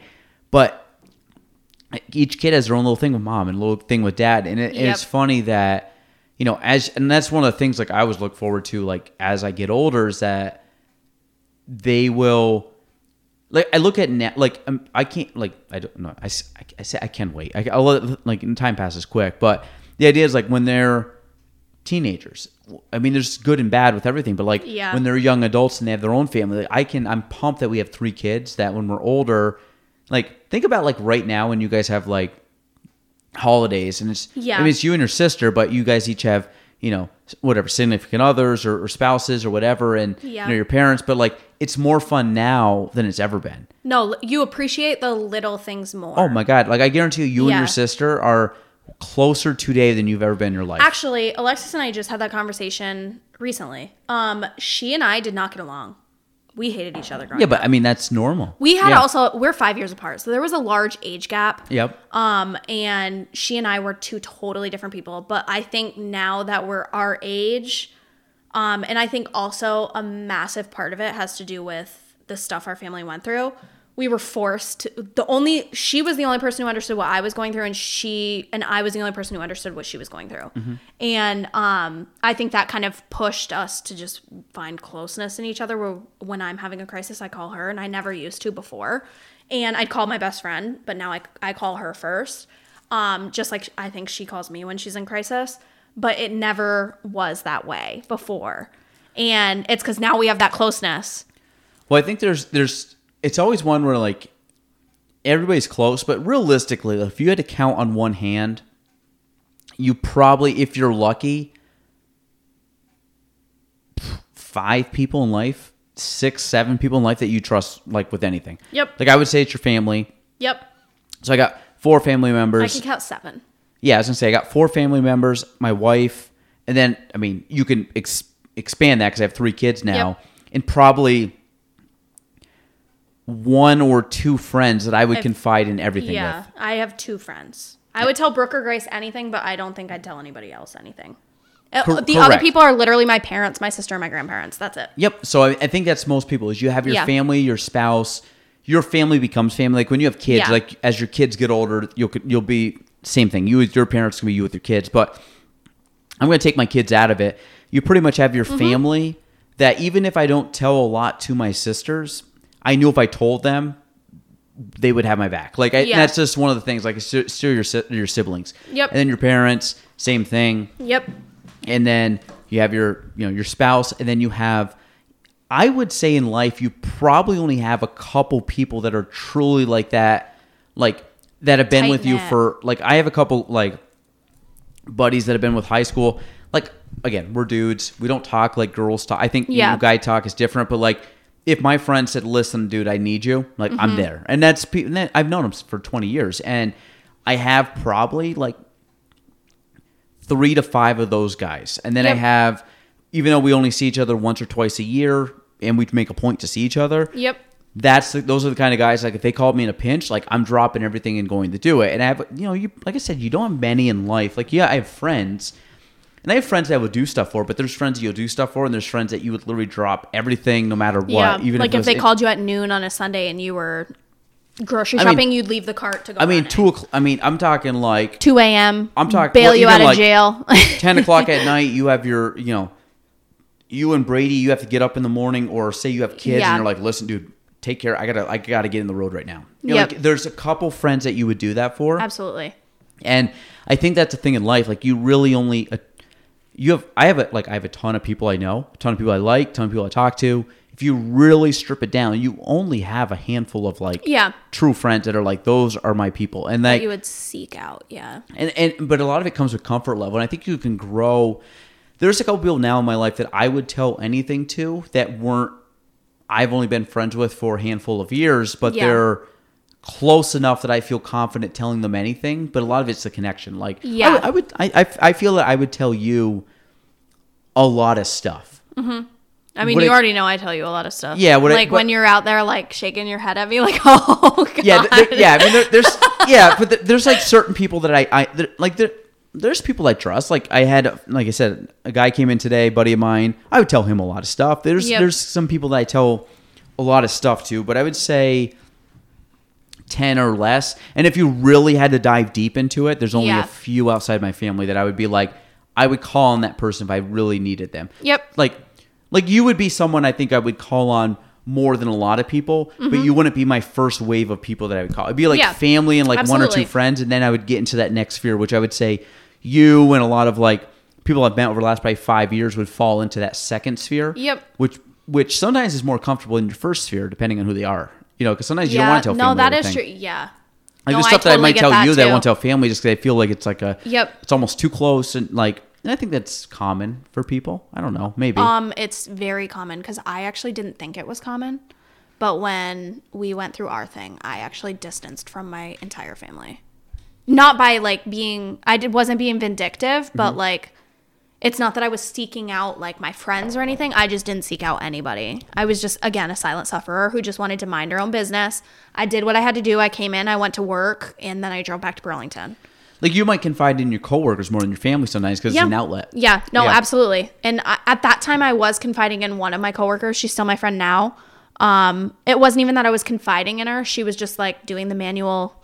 So how are you? Like, what's new today? How's your mom? there. And she knew my mom, so she would always be like, "What's up? Like, what's new?"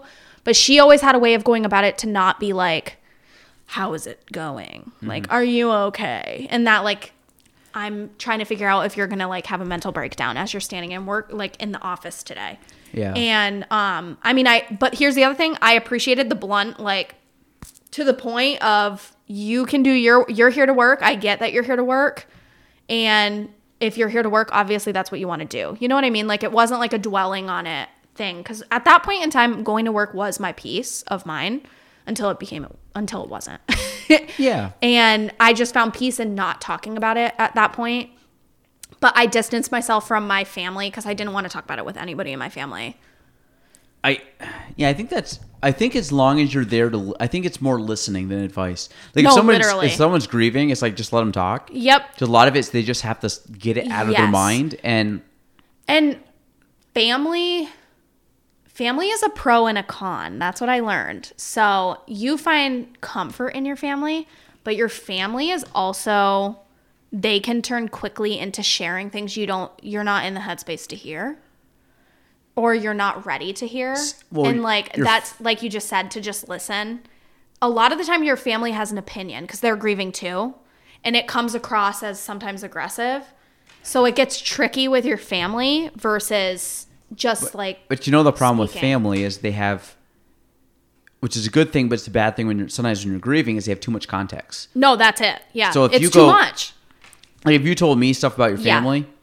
Like I'd be like, oh my god, I'm so sorry. Like tell Yeah. me more because you're telling me something. Yeah. If I'm your if I'm your your sister and know everything that you're dealing with, she's not letting you just talk because she's got her own opinions. Mm-hmm. Yeah, because and she's going through it too. Correct. So I think a lot of the benefit why I think some people feel that they have to search outside that really direct sphere is because they have no context and allows you to explain it and allows you Yeah. because a lot of people when they're grieving they want to tell the whole story they want to tell like every detail because Yeah. it's in their head and they want to get it out and it feels like it's off their chest now you can't do that to someone that already knows 90% of the story Yep. No, absolutely. And I think also being the silent sufferer of the family, my family is not a family of silent sufferers. So they're all very vocal. Okay They were very loud sufferers and like just I mean, I guess you could say probably some people in your family mourned louder than the others. You know what I mean? yeah Like you can picture some people that were really visibly upset versus some who weren't.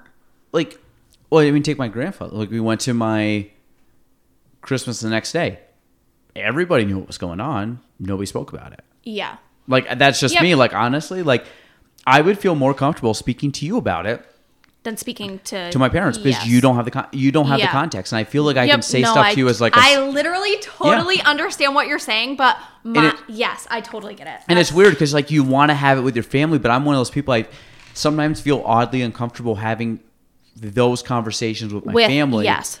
i can my wife totally fine i can have those conversations um my best like my close friends i can have those conversations i gravitate also i i think it's a guy girl thing i feel more comfortable talking to females about certain things than guys so i think sometimes guys like certain guys Yeah. get it but certain guys They yeah. guys aren't like i feel uncomfortable having an emotional conversation with a guy Which I think that's normal. yeah and i think so I know too people are all like equality But- for the male and the female, but, But it's, it- it's- different. it's no, different. it's a different mindset, like honestly. well, I mean, I look at my life like I grew up with two sisters. Yeah. I grew up my um, mom and dad. I grew up with two sisters. I have a wife. Obviously, yeah, you you guys were a house of girls. a lot of girls. I Yeah. which is now weird because we have three boys and two girls in my family. So I'll see how that works. But I've always had close female friends, like not friends that I've dated, just Yep. like close friends. And I think a lot of it has to stem with I've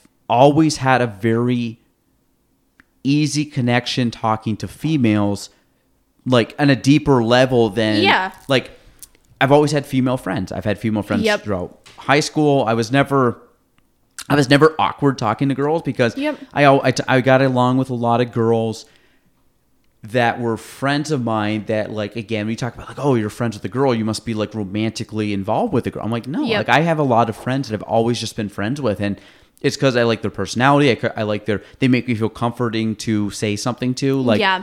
there's a t- like your spouse and your friends like like you have Brady. Brady is different than all the other guy friends you have. Mm-hmm. Yeah. You could be close to guy friends. I consider you a pretty like of the girl like girlfriends in my life, I have a lot of friends that are girls that I can talk to. Yep. I have one person that I married. Like there's a difference. Like Gina's a different than difference. Yeah. than you. Than I have, a lot of I have a lot of male friends, so I totally get.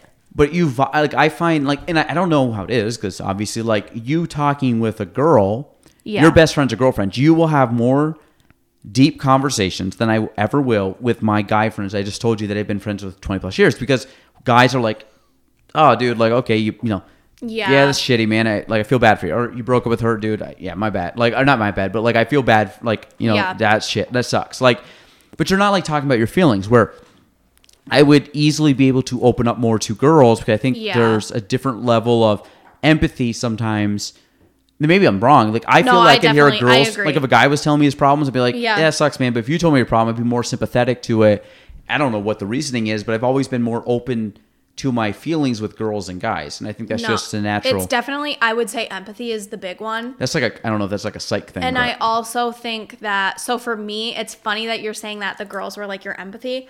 Um, it was my guy. So I had a lot of guy friends in high school specifically, and it was all my guy friends that were always the ones to be like, snap out of it, like you're okay, like it's fine. Don't make something like don't make a mountain out of a molehill. And they were like Yeah. my normalcy, like mediator of normalcy. And then my girls, I'd be like, oh, I'm gonna go home and cry at a sleepover, like Yeah. obviously and not cry, but you could go into the detail of like what Yeah. happened or Yeah. like how you were feeling. And even now, I go into way more detail with my girlfriends.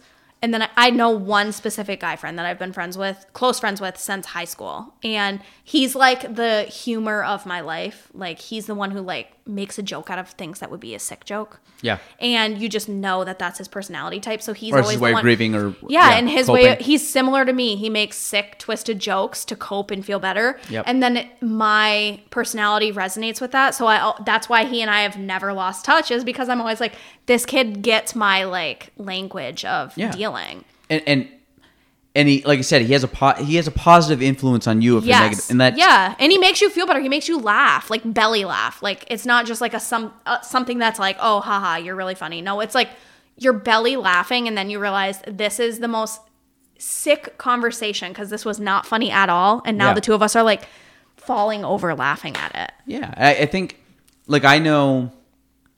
Take away. Like I would say, take take away my wife Gina. Take away her. There's, man, probably two people that I can count on one hand, one hand, two, but two people that can actually count that I probably say anything and everything to Yeah, and don't care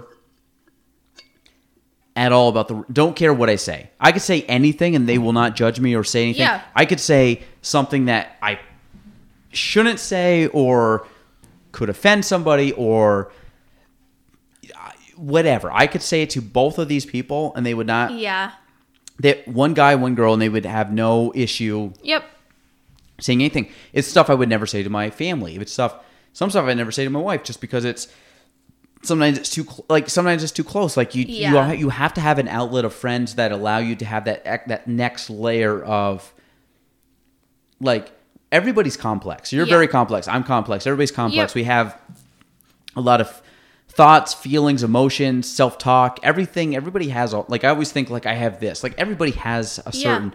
I talk to myself all day long. I'm like I talk to myself. I'm in my head all day long, and it's Yeah. not. I'm a, and again, I'm a pretty optimistic person. Like Mm-hmm. I'm like, dude, you sucked on that. Let's go. Like I'm like a motivator. Like let's go. And uh, I find that that pulls me so far, and sometimes I just I literally need to vent to somebody, and I need someone to tell me up an opinion, and my opinion i seek out people if i ha- think they value the opinion but there's a couple people that are um, opinions are a lot of stuff like it's not Yeah. specific like i might ask your opinion on specific thing I, i've Yeah. done it sometimes like i've asked you a couple questions on certain things because i'm like anna's really good at this now let me ask anna on that to Yeah. help me form an opinion or a situation or whatever but there's Or like validate your feelings. Like or sometimes it's, right sometimes it's literally just to use just say honestly Gaelan yeah good idea but Yeah. cool okay well like I Yeah. thought it was good but let me run it by someone I think's Yep. better at it so I think and again I think that's natural because I do second guess myself sometimes. I'm very I got a good gut instinct I'm I get to myself where I'm like 90% of the way there. Yeah. But I always want the val- like I might ask you about honestly, I might ask you about a, a, a marketing um I think you're really good at um I want I'll, I'll call design, but like I think you're very creative. I think you're someone that Yeah. whether it's I like would agree though. housing decor or like I always joke like your charcu- charcuterie boards like charcuterie charcuterie like I think like but I think you have a good eye for um like your your blog and stuff like your pictures I've I mentioned this to you before like sometimes the stuff you do I'm like that just looks very professionally done Yeah. because I think you have a good eye I will do it and you'll be like eh looks like you know like a like you Or attempted like that it day you told me to edit the picture of my dad and I. You were like, "Here, take care of this." I think I did like because I was like what The what, last two photos you took of me, you literally took the picture, spun it around for your Instagram, and you told were you like, "Okay, edit edit it." and well part of it part of it was because i edit a lot of photos which i think are good but then i'm like well anna you take i always think you have good photos so like i want you just edit it the way i'll probably have it you, you do that tonight too like just edit this and design it like i want to see what you do in your thought process because there might be something where i'm like okay I do, and I do exactly that we're good or it might be like oh wow okay i didn't even know about that that's Yeah. cool like then does that make me better because it i'm always looking to elevate whatever i do or tweak it to make it better yep. and but I, I go to people that I I I think are are smarter or more educated in certain things. I think you are better at a lot of things. I think I know I'm better than you at certain things, and you're better than me. Yeah. So the things I know you're better than at, I'm going to ask you. And there's people that might be better than you at that. And if I knew them, I would go there. But you, like people that design oh, I was going to say charcuterie things that people that design home decor stuff. There's people that are like uber famous and very good at home decor. Yeah. I don't know them. I know you, and I can reach. I can call you or text you Well, and say, I, I love home decor, so you can call me anytime. I know, and I'm like, Anna, you're much better at this than I am. What is your thought on this? And you would tell me, I'd be like, perfect. I, Except some people think I'm really bad at it because I am a very big, vibrant color person. And I mix patterns and colors and the one you did the other day was it your bedroom? You had wallpaper. I have a printed wallpaper and the white bedspread. So I, I looked at that and I kind of looked at him like, not my vibe. But this is what Yes. happened. This is what happened. I looked at both of them. And oh I'm my like, god! And it looks like a dream in my like. So I looked at it. Life. this I'll tell you my exact process. I looked at it. I'm Oh like- my god! I can only imagine. It was like cheetah or something. Zebra? no, it's polka dots like cow, Oh, okay. It was like animal. like So- white and black. So I looked at it. I'm like, first off, I'm like, I looked at the before and the after. Before and after. I'm before like, looked bad. okay, well, this is where I'm going. I'm like, before and after. I'm like, honestly, I like some stuff better in the before, but then I like some stuff better in the after. Oh my god! You have to tell me what you like better. So I'm like, boom, boom, boom, and I'm like, I, I'm not joking. I, I went back. I never told you this, but like, I looked at. I do this to some people. Like, I'll look at it. no, I'm the same with before, before, and after pics. I after. zoom in, like I look at detail. Like this is me, Gail, and like Anna posted something. She did something in the room. Heart, great. And then I'm like, because I just like I don't know, it's just natural. I just like double like tap. cheer people on. I do that too. Yeah, it's just double tap. No, like I'm the great, same like way. whatever. She's happy, I'm happy. Whatever, it's good. Then I'm looking at. I'm like first, second. The only reason I'm doing this is because I think that you know about this stuff. If you were someone like, I don't think she knows what she's doing, so whatever. I'm going to the next picture. No, I love your opinion You, on I'm this. like double tap, and then I'm like, okay, first, I would change the curtains. then I'm like second, first, second, and I go back and forth, and then I go back to first. Okay, now let me study what she has in the first. Now let me go back to the second. What'd she change? First, second, and I'm like, and then I I'm like, did a huge change though. So some people wouldn't like so that. there was like a light that was changed in the wallpaper, and I was sitting there, I'm like, wallpaper, light, and then you like had a couple. I, this is off of memory. I'm not even looking at my phone, folks. So I'm actually doing this from memory. There was like a couple like little wreath things you put up on the wall. Yeah. I'm like, she added that. It was almost like I Spy. Like, what'd she add? What'd she take different? I'm going and back And I through. changed all of the stuff pretty much. Then, this is also me. This is how my brain works. Okay, she took the first picture from this angle, which was lower. Yes, I did take it from. I know you did. That's what I'm saying. It. Oh my god! This- I'm not that dumb. It's This is why- my dog was on the floor. So the this this is why I look at this stuff because I'm not just the, the art. I'm like the angle. Wait, this is, this is amazing. I'm, I'm going deep in this. So I'm This is there. something no one would notice. I feel like. This is why I got a problem. I really got to like. Oh my god! I really got to chill out moment. But so I'm looking at. it, I'm like, so the first photo, she didn't take as as from such a glamorous um, angle. So I'm like, so the first photo, Yes, and I have away. a dog bed. I was hiding the dog bed. I- well, because knew- it doesn't match anything, I- but it's I such a that, grand. But I'm looking at the first one. I'm like, well, one thing we can't, this is not fair because she didn't take it from the same same angle. So I'm like, so she has more of the bed, which is not a good photo. Second one, she's cropped up. I know th- you're you're blowing so your mind. This is how this is the problem I have because this is not just you. I do this to. I do Oh this to- my I do this to a lot of people. And the fact that I still remember this is crazy. So then I'm looking at it, I'm like, okay, so she's here. Second photo, she's cropped up more. So you're getting like Yes. very, very little of the low oh part my of the bed. So you see almost like, you know, like I'm talking the crease of the bed, like where the bed goes up, Yes, the corner of the bed. So I'm like, before you could see almost the whole the downside whole of the thing, bed. and you could see the top of the bed, the dog bed cushion. Yep. And the second one was no, it was cropped in, so you could see it. So it looked more like photogenic. So I'm like, is it really better or is it just the angle?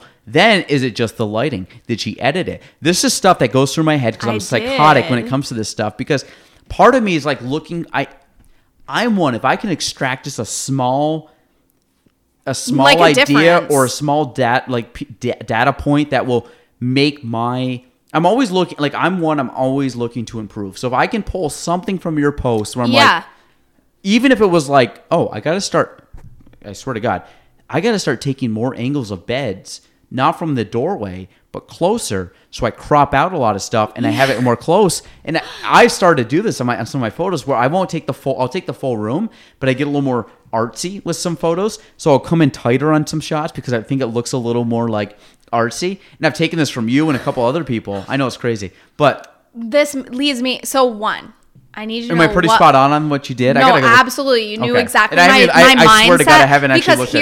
Because here's why. There's a reason. The dog bed was cropped out because this dog bed is a brown and tan dog bed. It doesn't match anything in our room. Brady bought it. That explains enough right there. So had I bought it, it wouldn't have been in tan and brown. But it's okay, whatever. It's a great dog bed. It's like an eighty dollar dog bed. So, long story short, we have a blanket on the dog bed because my dog likes to be cozy. He's a short haired brindle, so he gets cold. So Was, wait, sorry, was this on your story? Or was this on? it's on my? Facebook. I put it before and after. It- wait, was it on Instagram or just Facebook? I think face. I put it on my Instagram stories, but not my post. Okay, I'm not seeing it on Instagram. But long story short, I did change the angle specifically to avoid the dog bed because the dog bed is worn out because the dog is sleeping in it all the time. He, I have to move it to my office during the day, and How do you only have 572 followers? I don't accept everybody. I'm not. I'm Oh. not public. I go Gotcha. on and off between public and not is- because I'm a little freaked out by uh, strangers seeing my shit because I share like my house. So, So, like in my head, so Do you follow my pers- my personal account or just my face my business? I honestly have no idea. Like this one? Do you follow that one? Are you kidding me? I didn't even know that existed. What is that one? I we're not saying See, that on air. you're trying to tell me that we're like good friends and that you would like tell I- me I things. don't- I don't- And I didn't know at- this Instagram existed. Oh no, I don't follow this, but I'm gonna follow myself on it right now. so well, how do you do how do you follow yourself? I'm gonna type my name in so you follow me. I probably do. See, it says Jordan Ducat, Gaelan Tremblay, and it's Matt Craig. Follow me, and you don't. Talk about the ultimate betrayal. I follow Now you my do. personal. Yeah, no, but that doesn't you make you do. follow me because I so Yeah, I well, I'm gonna follow you right now. See, Gaelan Tremblay just started following you. so I I have I have a personal in a in a uh, business one. So I my just business. requested you. so Jesus. Okay. Yeah, I don't do the two different ones because I honestly I feel like at this point my name. So the difference is my name is my brand. You know, you know, I know it's crazy. These are people that are requested to follow my personal and I haven't accepted. Oh my god, I know the top three people right there. You know almost all of them. Oh my god, I know every single one listed. Never mind, I lied. So so the, the, it's not it's not a bad thing. I just try. I really Yeah. I'm really like no, I'm the same as you though. I have a hard time. Like I'm I'm very. I'll, I'll let you follow. And Oh, a lot thanks. of and Thank a lot, you. you're worthy. No, I mean it's not. It's basically my kids, but like if you notice, like when I go to think, sorry. think about when I when I go to like go through. I have 1,069 posts on my business page. Oh my god. There's not one of my wife or my kids. I always okay. So this is where I feel ultimately betrayed because I have creeped. I will totally expose myself right now. I have creeped your Instagram, and I have wondered because I have met Gina a few times, and I I just wonder is Gina bothered that like your kids and your wife are just not anywhere on your business page? And then I realized, but no, they're not a part of your business. So like your your name is your business. And then I'm like, Literally go to my personal. he's so private. It's only kids and I wife. have literally just accepted that you're a private person, and I've known that that's who you are. And I've never thought anything like differently of it. Since my but now that I see this separate Instagram account, I feel Since my son was born, I have one photo. In no, that's over all three your years, family. That's, all not your not family. a picture of kids or I can only see baby heads in those photos. This is the only photo in three years, and it was actually a mistake. I meant to post on the other. Oh my one. god, I actually saw someone else who had the knife in their Subway sub too. This was uh, over two years ago. Everything else is literally No, I literally can see Gina's like Gina's face. I can see your face. I can see a lot of kids. crew. Yeah, I recognize then, crew then from you go to my business room. page, and it's just ran. It's all literally all and my you didn't even tell me that was there. So that's funny. Whatever. I thought we were friends. There- there's so many people okay. that actually request it. I just don't. I gotta actually. No, that's me though. I, gotta, don't. I gotta feel. My problem is my Facebook. So a lot of times I won't sync my personal stuff from my Instagram to my Facebook because a lot of people follow me on Facebook that I'm not like yeah. Like a lot of clients and stuff, which Uh-huh. is fine. I don't mind clients, but like I try to I try to have a little bit of a separation. Yeah. Um, not because like like again, I spend more time with my wife and kids than anybody on earth.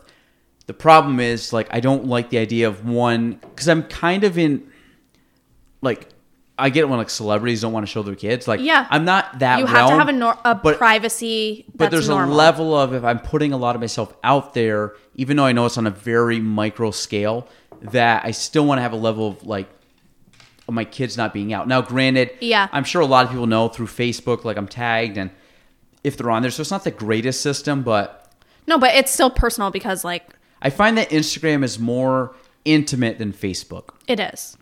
So if I have my it's because of stories, honestly. well, in it's pictures, like Yeah. like Facebook can be anything. it's not an explanation. You know what I mean? You can have Well- an explanation, but it's not common. like no like people can tag me on Instagram, people can tag me on Facebook, but people are more likely to tag me on Facebook Yeah. than Instagram. yep. So my Instagram is very I I mean that's something I've always done. I mean again, I've been posting on Instagram for 5 6 years. I've never posted a picture of my kids ever. I'm on Instagram. I Not- know, not my and that's why I'm always I see them on Facebook all the time because thank God Gina posts them because I'm like I don't see anything but Yeah. one. Crew has the best haircut. I have ever seen on a toddler. Modified bowl right but now. he's also a mini you, so Yeah, he's it's identical. literally your face stamped onto a baby. Well, he's not a baby; he's a toddler now. Yeah. and he's adorable. But cute, then when you add Oakland to the mix, I love She's- Gina's captions She's just like my she's just like Gina. she has the funniest captions though describing her like like when you mark the i look forward to your monthly Yeah. Like- just hit it yesterday. literally and i'm i always like them too because i'm always like these kids are like my spirit animal because i can just feel on an emotional level how like crazy and funny they are like that day you sent me the snapchat of oakland like hitting the fake golf ball in the room while you were trying to watch um Oh, what's it called was it golf?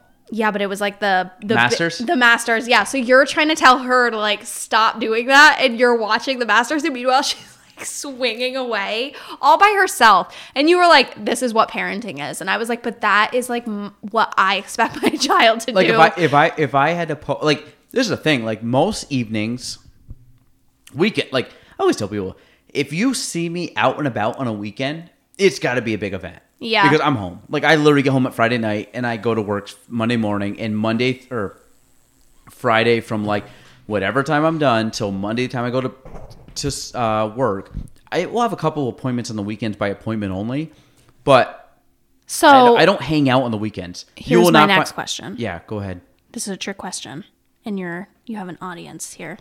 okay So if it's a weekend wedding, are you going to attend my wedding? On a yes, on a weekend. Oh, 100%. If it's a wedding, I will. Okay, so I can count on you being at my wedding. If you invite me, I would go. Yes. I just haven't set anything out yet because of No, you're COVID. fine. No, I no, 100% weddings. So I, you would go to mine? Yes, 100%. Oh my god, I must be VIP. No, like I, if you invite me to a wedding cuz that's a big event. Like I no, I would go to that. I've been I- really informal about it though, because I literally we don't know if we're gonna be able to have fifty or like sixty. if, if if you were to tell me for your wedding, if you were to say no, no, sorry. Wedding 100%, I would I would go. And even if Gina couldn't go, I would go cuz I think it I think a wedding is one of those things you just go to. Like I'm saying, like you go out and, And you now go- you know my dad and everything, so like I feel like I don't mean to be cocky. wait, am I going to be able to take shots with with uh, Filthy Phil? I bet he's not a shot guy, but I bet you could get him. Are you getting married locally? Don't say where. Saranac But, Lake. yeah, I'd go. Okay, so side note, I'm gonna put a little like uh I'm gonna advertise for my venue because they're my close family friend. It's my mom's best friend. They just bought a new camp called Camp Iroquois. Okay. You need to look at the Instagram. You need to follow it. Okay. Side note, it is a dope venue. It's amazing. It's cabins, what's it literally. Camp Iroquois. You need to look at it right now. Okay, okay. So this is where we're getting married. It's literally a ceremony into a, a reception. I think you and Gina would had a, have a blast at it. So we actually didn't even send. I sent save the dates out to like Brady and I's best friends. We didn't even send them out to like some of our family members, honestly, because we were like, How well, spell, how do you spell Iroquois? it's actually ADK Camp Oh. Iroquois. If you type ADK Camp, it should pop up. So it's a family business. It's actually a new business because it's never been used for wedding rentals before. Ooh. However, it's beautiful and they're booking like family vacations. Oh, it's on the water. lakefront. This is You- bougie. there's a boathouse. You can have a boat. You Oh can rent God. jet skis. So, side note, if you're looking for a vacation, this is my uh, me linking my friends up with you. But this property has never been rented out before. It's amazing, and look at the pictures. Who owns this? My my mom's friend Yvonne and Joe. They're my mom's best friends. How many how many un- are buildings? Uh, nine. I say units, buildings. Nine. There's a dining hall. There's the main house. There's my a whole bunch of cabins. Um, there's the boathouse. This must be the And it's only a few miles away from Hotel Saranac, so Wait, it's a this- dope thi- spot. what- is that- That's where I'm getting ready on my wedding day. That's the boathouse. That's Okay. the upstairs of the boathouse. That right there. the Okay, so deck. that you're not Nope. getting married there. Okay, n- I'm getting married outside, and my arbor is actually on the lake. So we're facing our Oh my backdrop. god, this is dope. Our backdrop of the wedding is going to be the lake. You know what's crazy? And again, I talk about wow. I so I talk about like not really knowing Yeah. the area that well. The context I already have for this is way better than if if this was 10 years ago. And I look at this and I get like I get excited. Like I'm not You could probably get my dad to convince. Wow. You could probably convince my dad to take a shot with you at my wedding. He would probably only take one dr- with he doesn't you. drink? Oh, he pounds beers, but he uh, Oh. isn't a No, I'm just joking. I'm not a big shot guy, but like I drink beers for sure. um no. Wow, but this is pretty. It would be a blast, and you now know. Well, you met my sister and everybody. yeah. you'd probably know, a whole bunch of people because a whole bunch I of people are know local. Your, I know your whole family and I've never met them together. That's so funny. Like literally, I've met them all You could meet my grandpa though. I gotta get Grandpa Jack on this. I know I'd have to make him wear his, wear his hearing aids.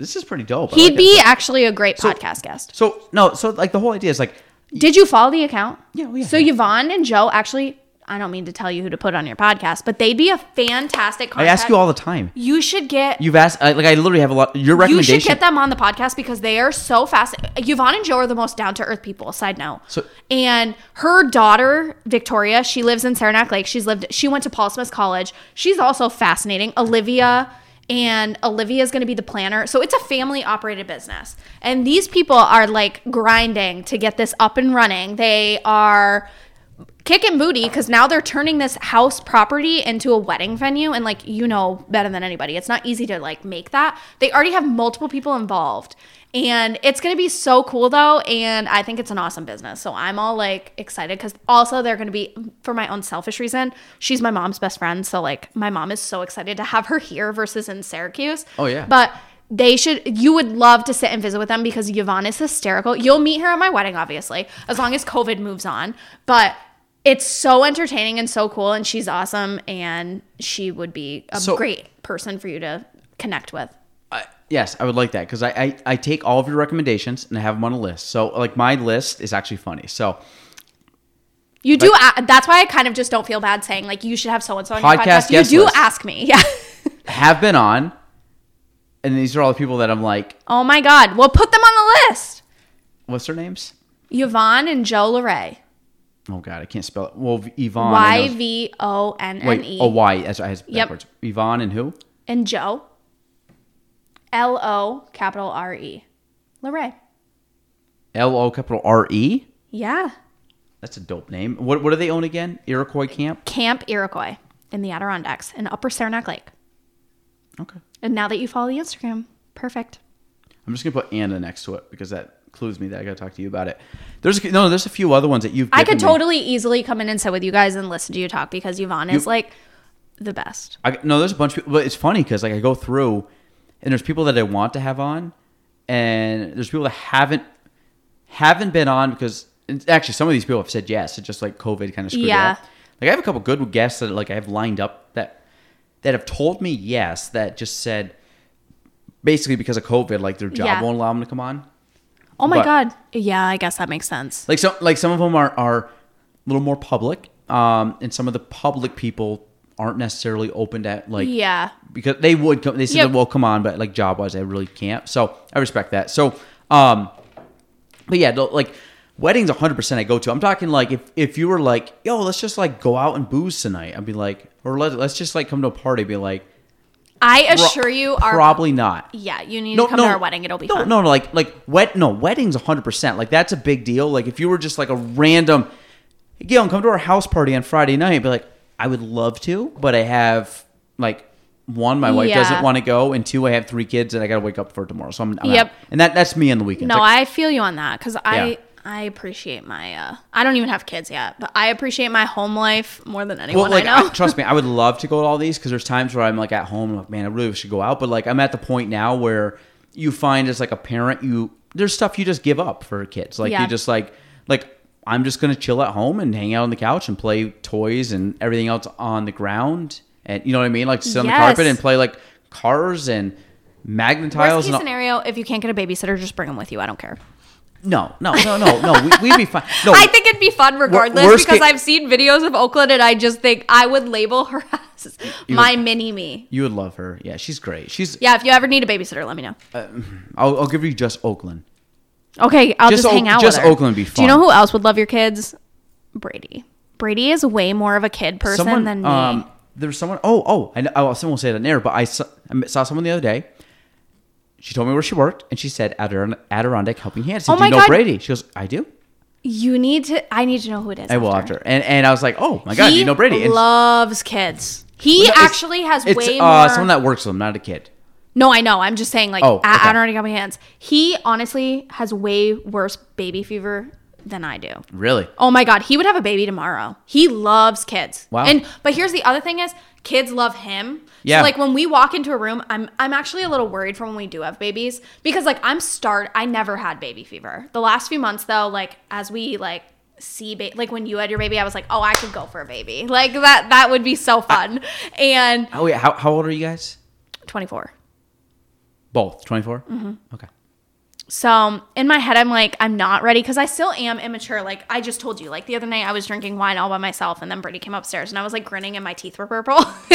like I feel like I'm still like My I'm. I want to have fun in my, when I first get married in June. I want to have like a year or two with just Brady because we're still in like the my we're best friends, so like we do everything together. my, my okay. So my suggestion to you guys yes. This didn't happen for us. But what I would say, I, no, it did and it didn't. Um, what I would say, we had kids soon after we got married. But what I would say is, wait until you're 100% confident you want kids. And the Yeah. reason I say that is, Oh, as- he's 160. percent Okay. I'm like 70. okay. The, the, the, the only reason I say is because once you have kids, if there's stuff you haven't done yet and you want to do, do Yeah. it first. Because once you have kids, you your time gets Yeah. gets, it's, it gets it gets sucked, and it gets in a good way. I mean, your Yep. kids are great. The idea though is that once you have kids, your like I said, your evenings, your Yep. weekends, like just like if you guys said, like if you get done this and you go home, and like we're gonna wrap this up soon. If you go home and you're like, you call Brady like Brady, let's just like go grab a, a bite to eat and a drink real Yeah, and we do You- that often. You could do that. I would sit there and be like, Gene, I'm on my way home. Okay, get Yeah. home. I'm gonna go home, put the kids to bed. Then I'm gonna eat at 9:15 tonight, and I'm gonna eat leftovers. And it's like, and the reason I It's a say change of lifestyle. 100% change.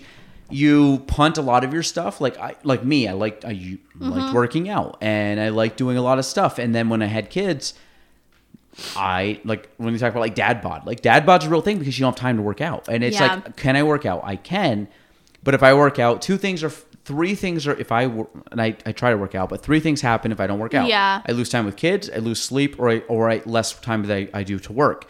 So then, like for me, that those are my three big trade offs. So sleep, kids, work. So if I put anything in that, it takes away from those things. Yep. Usually, what it takes away from is sleep. So like Which sleep is so important. well, the problem is if it's sleep, then my if I if I negate sleep, then I negate work and kids because then I'm like a zombie and I'm just like not all there. Okay, so for my executive decision, Okay. I won't have a baby. But if you need me to babysit, I will gladly hang out with Minnie Gaelan's. Okay. Minnie well, Gaelan one, two, and three. So I volunteer. Okay. You don't have to pay me. I just want to hang out with them. perfect. Well, Because I think they're funny. kid, kids are great. I, I absolutely love them. I would not I change also it. love Oakland's arm rolls. Does she still have them? she's she's so chunky. Yeah. I love that. You- oh my god. I'll show you a picture of her like recently. She's a little like she's such she's she's one of those kids. She's She's so funny though. She has such a personality. so when people okay, so she, we got three kids now. So everybody's like, oh, how's it going with three kids? I'm like, honestly, the baby's adapting pretty well. The problem is Oakland has just decided to turn it up a notch, and I'm Oh, like, God. and I'm like, she was this cute little kid, loved her. Now all of a sudden she's like, I used to have to like pull crew away from Oakland, and be like, okay, buddy, stop. And like they're in that phase where like they're starting to butt heads. yeah. Now, and before it was, hey, crew, stop it. Oakland didn't know any better, and she was oblivious. She's like, I don't know why he's mad. Now all of a sudden, it's like, yo, crew, stop. Now I'm getting to the point where I'm like, Oakland, get out of here. Like, 'cause she knows what she's doing. And I'm like, I don't need you antagonizing him because he doesn't like it. And like, just go to the other That's side of the house. so funny. so now it just turns into like, she's awesome. they just like, she's just turned it up to the point where now she can retaliate. The other day, like, crew, don't hit her. So then I look over, and two seconds later, she's hitting him in the back. I'm like, you stop it, get over it. Like, it's just this. Do you know who she reminds me of? No. My cousin Ella. She was solid Really? as a little girl. No, here's something funny. Does she have a sibling? She has two boys, like two oh, brothers. okay, okay. That's Side okay. note: she was the baby, so she Okay. grew up like standing her own ground. She Yeah. was bigger than both boys. Yep. Now she's not, but she was solid when she was a baby. My favorite Ella Rasco story, which just radiates over to me, uh, is one. T- so, um, Ella's dad is the chief of police at SUNY Plattsburgh. Okay. He was a detective at the city police for years and years and years. Fast forward to when Ella was a little girl and big, like big boned and stocky. She could take down any any little boy that came into her like Vicinity. Area. yes. There was a neighbor. I won't say his name, but there was a neighbor and he was a little scrawny kid, like the size of her pinky. And he used to annoy the crap out of her. And she one day clocked him in the face and his her mom and her dad warned her like you can't hit people blah blah blah but this was like a phase for her she was beating the crap out of everybody and long story short ella got arrested because her dad brought her to the police department and put her in jail then she was Like mortified just, just to prove a point. to prove a point that you can't hit the neighborhood kids. And it's my favorite story because I was in the bathroom when she got brought home and she walked in the house. And you would have thought like she saw Santa Claus because she was mortified. And her mom was like, her mom was like, now do you understand why you can't hit people? And now we look back at it and we're like, do you remember that? Because she's also like really badly behaved. And she's just a rebel. And she's in college now though. So she can be a rebel, whatever. She's I'm the not- chalk girl.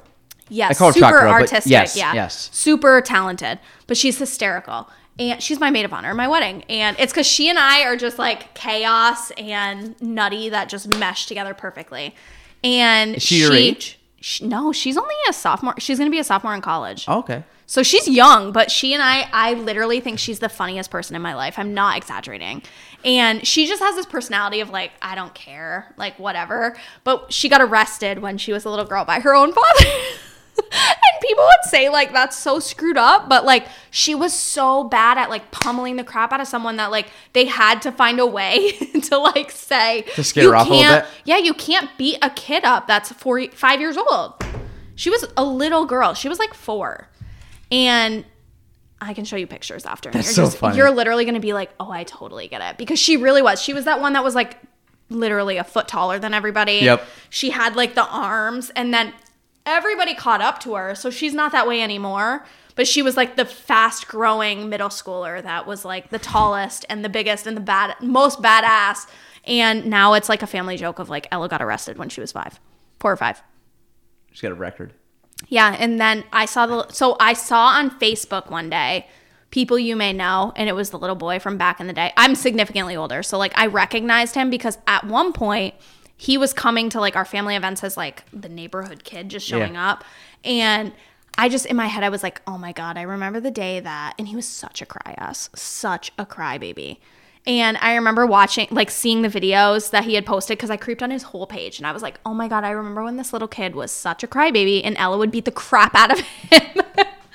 so that's the bad, the bad uh, jokester in me, I guess. But I feel like Oakland's gonna be like that, and I love it. Oh yeah, she's a little brute. Just, just drop her off at my house one day, and I'll hang out with her because I feel like she's like, she and I could, we sure? could get along. I- I oh, abs- would. No, I- I'll take her. I'm not kidding. I'll take all three. I love a baby. Like I said, I love to hold a baby. I, I will give you. I'll just give you Oakland. Okay, do it. I think Oakland's gonna I'll be the one. her. When I talk about like, Does she like cats? Because I have cats. I have a dog. we don't have a cat, Anna. Okay, I know that, but don't get me started on my cats. We'll be on here for another four hours. I know I saw your cat shirt or sweatshirt, or whatever. Did you like day. my sweater? My grandma sweater? My mom and dad got that for me I for probably, Christmas. I probably liked it to be a friend, but I probably internally was like, God, why can't you, be like a ha- dog person? you- no, not to be a friend. You commented and said hashtag prayers for Brady. That's because I hate cats. I hate cats. I, That's bull crap. Brady- how many cats do you have? Two. Oh, geez. Like if I was like I I Black hate- and orange. I hate I hate Brady. Is, do you think Brady's a cat person? he wasn't, but he loves the cats. I think he's just being they nice. no, he loves them. He loves them. I know I saw that and I said prayers for Brady because you're sitting They're there like, so grandma cats, cat No, grandma cat Nicolette like, and I were talking about this earlier. Cats are so underrated. My Oh, cats were oh. raised with a dog. Nick they said think, that? Yes, because my cats think they're dogs. They come to treats. They know the word treats. They sit for you. They let me hold them like babies. me and Nick are gonna have a very deep conversation. No, cats. that's fine. I just told her when she was talking to me about my cats, she was like, Your cats are so cute. I went on like a 10 minute storyline of my cats. And then at the end of it, I looked at her, I go, Don't ever ask me about my cats again. Like, I have a problem. You're also dressed as a cat right now. Yeah, I'm a cheetah. You and was- Nick both have cheetah today. I know. Maybe Nicolette is my spirit animal. We seem She's, to have a she's about the size of an animal. She's small. Yeah, she's teeny. Are you? T- you're taller than her. you. Got to be. Oh yeah, I'm taller than her, and I'm wider than her. How tall are you? Five, three and a half. Oh God, yeah. She's four eleven. Yeah, she's tiny. She's teeny. She probably had heels on. and too. she's like a size zero. she's tiny. She's a tiny yeah, girl. she's little. You know what's funny when she actually More power to her though, because I wish I was little. Oh, she, she's great. She's like she. I always call her Spunky because she's yeah, like she's tiny. no, that's a perfect way to describe her. she's tiny. She's a little she's girl. also just fun. She's great. She's actually a great. So I was around when you were like hiring, and I think she's great for this position. She like she replied and Did you know it was her right away? no, I, I didn't. I, I didn't I'm know her. exposing Nicolette. Well, you knew her before. No, I'm saying like, did you know when you interviewed her, like that's her? She's gonna fit so perfectly what, here. So what happened was I. So, I put out the initial emails. I got something from her within the first day or I only had it up for like three days. Good. Like, I think I had like twelve. that's a good sign though. Yeah, I, I- well, I only put it up for a couple days, and I had like twelve applications right off. So I'm like, God, if I can't find someone out of twelve people, then I'm, I'm like, so Didn't you get a lot? yeah, it was I think twelve people, and I stopped it. I stopped it like at the second or third day. Yeah. I don't. I I- when I, I, say remember third day, you I saying don't. you had a lot of people. I- when it was third day, I think third day was like I let it drag into the third day, and I had a couple more come in that day, and I stopped it. Like I pulled it off. So it wasn't long; it was up. And from the moment she applied, she was someone that stuck out. And I, Yeah. the reason she stuck out was, I'm a big believer. Like tonality of email is a Yeah. huge thing in 2020, 2021, 2022. Yep. Like you have to be able to have a good tonality when you email people, because email now is so common so that you pretty much knew. Well, no, I didn't. Well, I didn't know because I didn't know her. I didn't know who she. I literally, I, I didn't recognize her name. I would never guess that though. I would have assumed you knew each other. no, I didn't know her, and uh, I knew a couple of people that applied, but I didn't know her. And she, um, I liked her tonality, and tonality is one of those things that's hard to teach because I think it's a natural thing. I think you have a good tonality. I like. I try to have a good tonality when I'm speaking because you do it from a standpoint of. There's got to be a communication level. There's got to be Yeah. like I call it like, like brand language. You have Yep. to have a good language to what you're saying or speaking or posts. Yep. So, whatever. So she applies. So good, like it. Then I invited everybody in, and eight people showed up. Oh my god, you put them all in together. Oh yeah. I oh was my like- god, I would have like peed my pants. I was like- I didn't know you did that. That is so bad That is No. intimidating. Yeah, I don't care. I was like, I mean, you're the least intimidating boss, but I would have been like, oh my god, this guy is like a crazy person. so I literally opened it up. And said, if you're you're interested, I gave him. will a- you tell me the other people who applied after this? Yeah, yeah, I will. I don't know if you'll know everybody, but I will. I know a lot of people. Okay, I will. Um, Just kidding, I don't. so so it's like who do you know? So no, I'll show you. I'll tell you. I'll pro- I'll pull up the email. I still have all the emails. So I'm also one I don't delete a lot of stuff. So if you've sent me a correspondence in the last like s- mm, seven years, I probably still have it. oh my god. I come from a business that people try to come back and say. you I save my emails though. Yeah, I, I'd save it more just to cover my What ass. we were talking about in the hallway today, the reason I was not ever in trouble was because I covered my ass and I had emails. yes, I, I'm the same. I don't. I am a believer in you logging know, my, your emails. you know how many times I BCC myself on emails? Almost no, every email. seriously. BCC is like a saving grace of I life. save it. I have every email saved. So, um, text too. I don't delete text ever. I don't really delete texts either. If I I can I go- do eventually, but I go literally like eight month intervals. Oh, I'm over eight years. Oh my god, that's crazy. I- I Your ca- phone is probably slow. No, no, no. that's why I have a lot of memory. Oh, oh you want me to go? You're all, I like will go. a All, serial killer. I will go. While, while we talk, I will go all the way back to my emails or my texts. oh So, my god. Oh my. Okay, that's that gives me anxiety, already anxiety? right Wait. there. Oh my god, no. Oh, we're no, still no, halfway. no, Wait, let's go. Let's go. Let's go. All the people that you have on this podcast, I'm disgusted. January 25th, 2013 is the Mm. first text. Okay, bad, bad, bad, bad, bad. January 19th, No. 2013. January 20 no or That's February 25th. crazy. So I'm looking. It's funny because I'm looking. Ooh, uh, I won't, I won't gonna say, but I keep going through and it ha- literally 2013. These are all 2013 texts. Oh my god. Oh, I'll show you one funny one after. I'll leave that open. We're almost. We'll wrap it up. and I'll show you. So, um, This was a great podcast, though. yeah, just random. Random. You did great. Um, so I feel like we talked about a lot of things that, like, uh, without people saying, like, they you know relate what's funny? to I it. don't even think I've said you were on the podcast today. That's fine. You'll be in the title. I'm a stranger. That's it. I'm a stranger to the podcast. If you haven't recognized your voice yet, so um, I forgot where we are going with that, but I forgot to. I just thought we had a really good, like, heart to heart podcast, yeah, it was good. Okay. A realist podcast. Yeah, we get we get. Let's uh, let's stop there. Oh, 224. Favorite number 24. Nothing is a coincidence. Illuminati. Illuminati is like freaky. Um, And now I'm Oakland's babysitter, so we accomplished something. it's perfect. Gina's gonna be pumped. I picked up another babysitter. So, um, what are you doing Friday? No, or Saturday? I'm just kidding. I'll take her Saturday. no, I'm home. my, my, no, we're going out. Uh, her birthday was uh, yesterday. So we See, my least favorite thing about babysitting was always going to someone's house. So I will totally bring her to my house. so I've had to just drop her off and pick her up. No, I'll bring her home. I don't mind bringing her home if you're like going out and drinking and driving, but I love to be able to be home with my animals. Gina doesn't really drink, and I have like a glass. Okay, well, if you guys ever want to go on a dinner date and you need someone to take the three kids, Brady and I will volunteer because Brady will kidnap your children and I'll hang out with Oakland and then we will bring them home. No, I'm dead serious. Like, we really will. Okay, Saturday. Um, no, so uh, well, well, I don't even know what we're talking about. We got to go. It's getting late. I got to go home. Um, that was good. That was fun. Yeah, it was a good one. Yeah. Maybe, plus. Maybe we'll have you back on. Maybe. Probably. I'll check my What- busy schedule. What? do- You've probably. I think I'm you know- on six. Well, you know seven, what's you know what's crazy? Okay, so I mean, six or seven.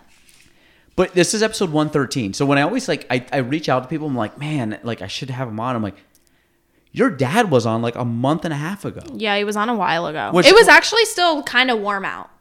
which which is weird because I look at people, I'm like, ah, I just had him on. I look back, I'm like, it's been six months. Like it's, that's not a lot of time. So I like very rarely do I have repeat guests. Like I, I wouldn't have you on like in two weeks. Yeah. Like my guess is you no, would- I don't blame you for you that. would probably come on in April. Is my guess. Is like by the time I get through, everybody be like, Anna, you want to come back on? Your episode like one thirty, and you'd come back. I've never on. said no.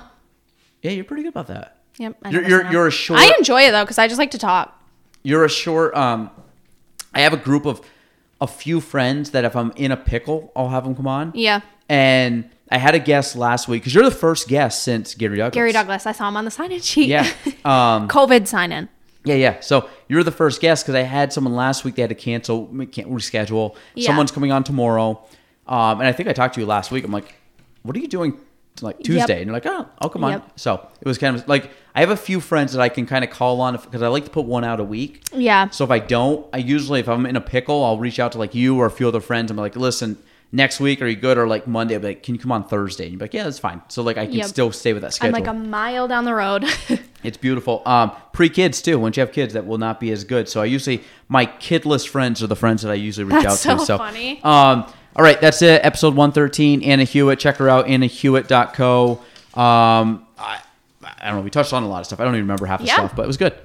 That's it. It was great. All right, episode lot 113. Now I have a lot of questions for you. Next podcast.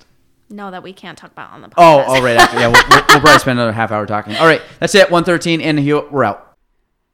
Thanks for listening to the Gaelan Trombley Show. If you want to reach me, you can go on Facebook at Gaelan Trombley, on Instagram at Gaelan Trombley, and on YouTube at Gaelan Trombley. The spelling G A E L A N T R O M B L E Y.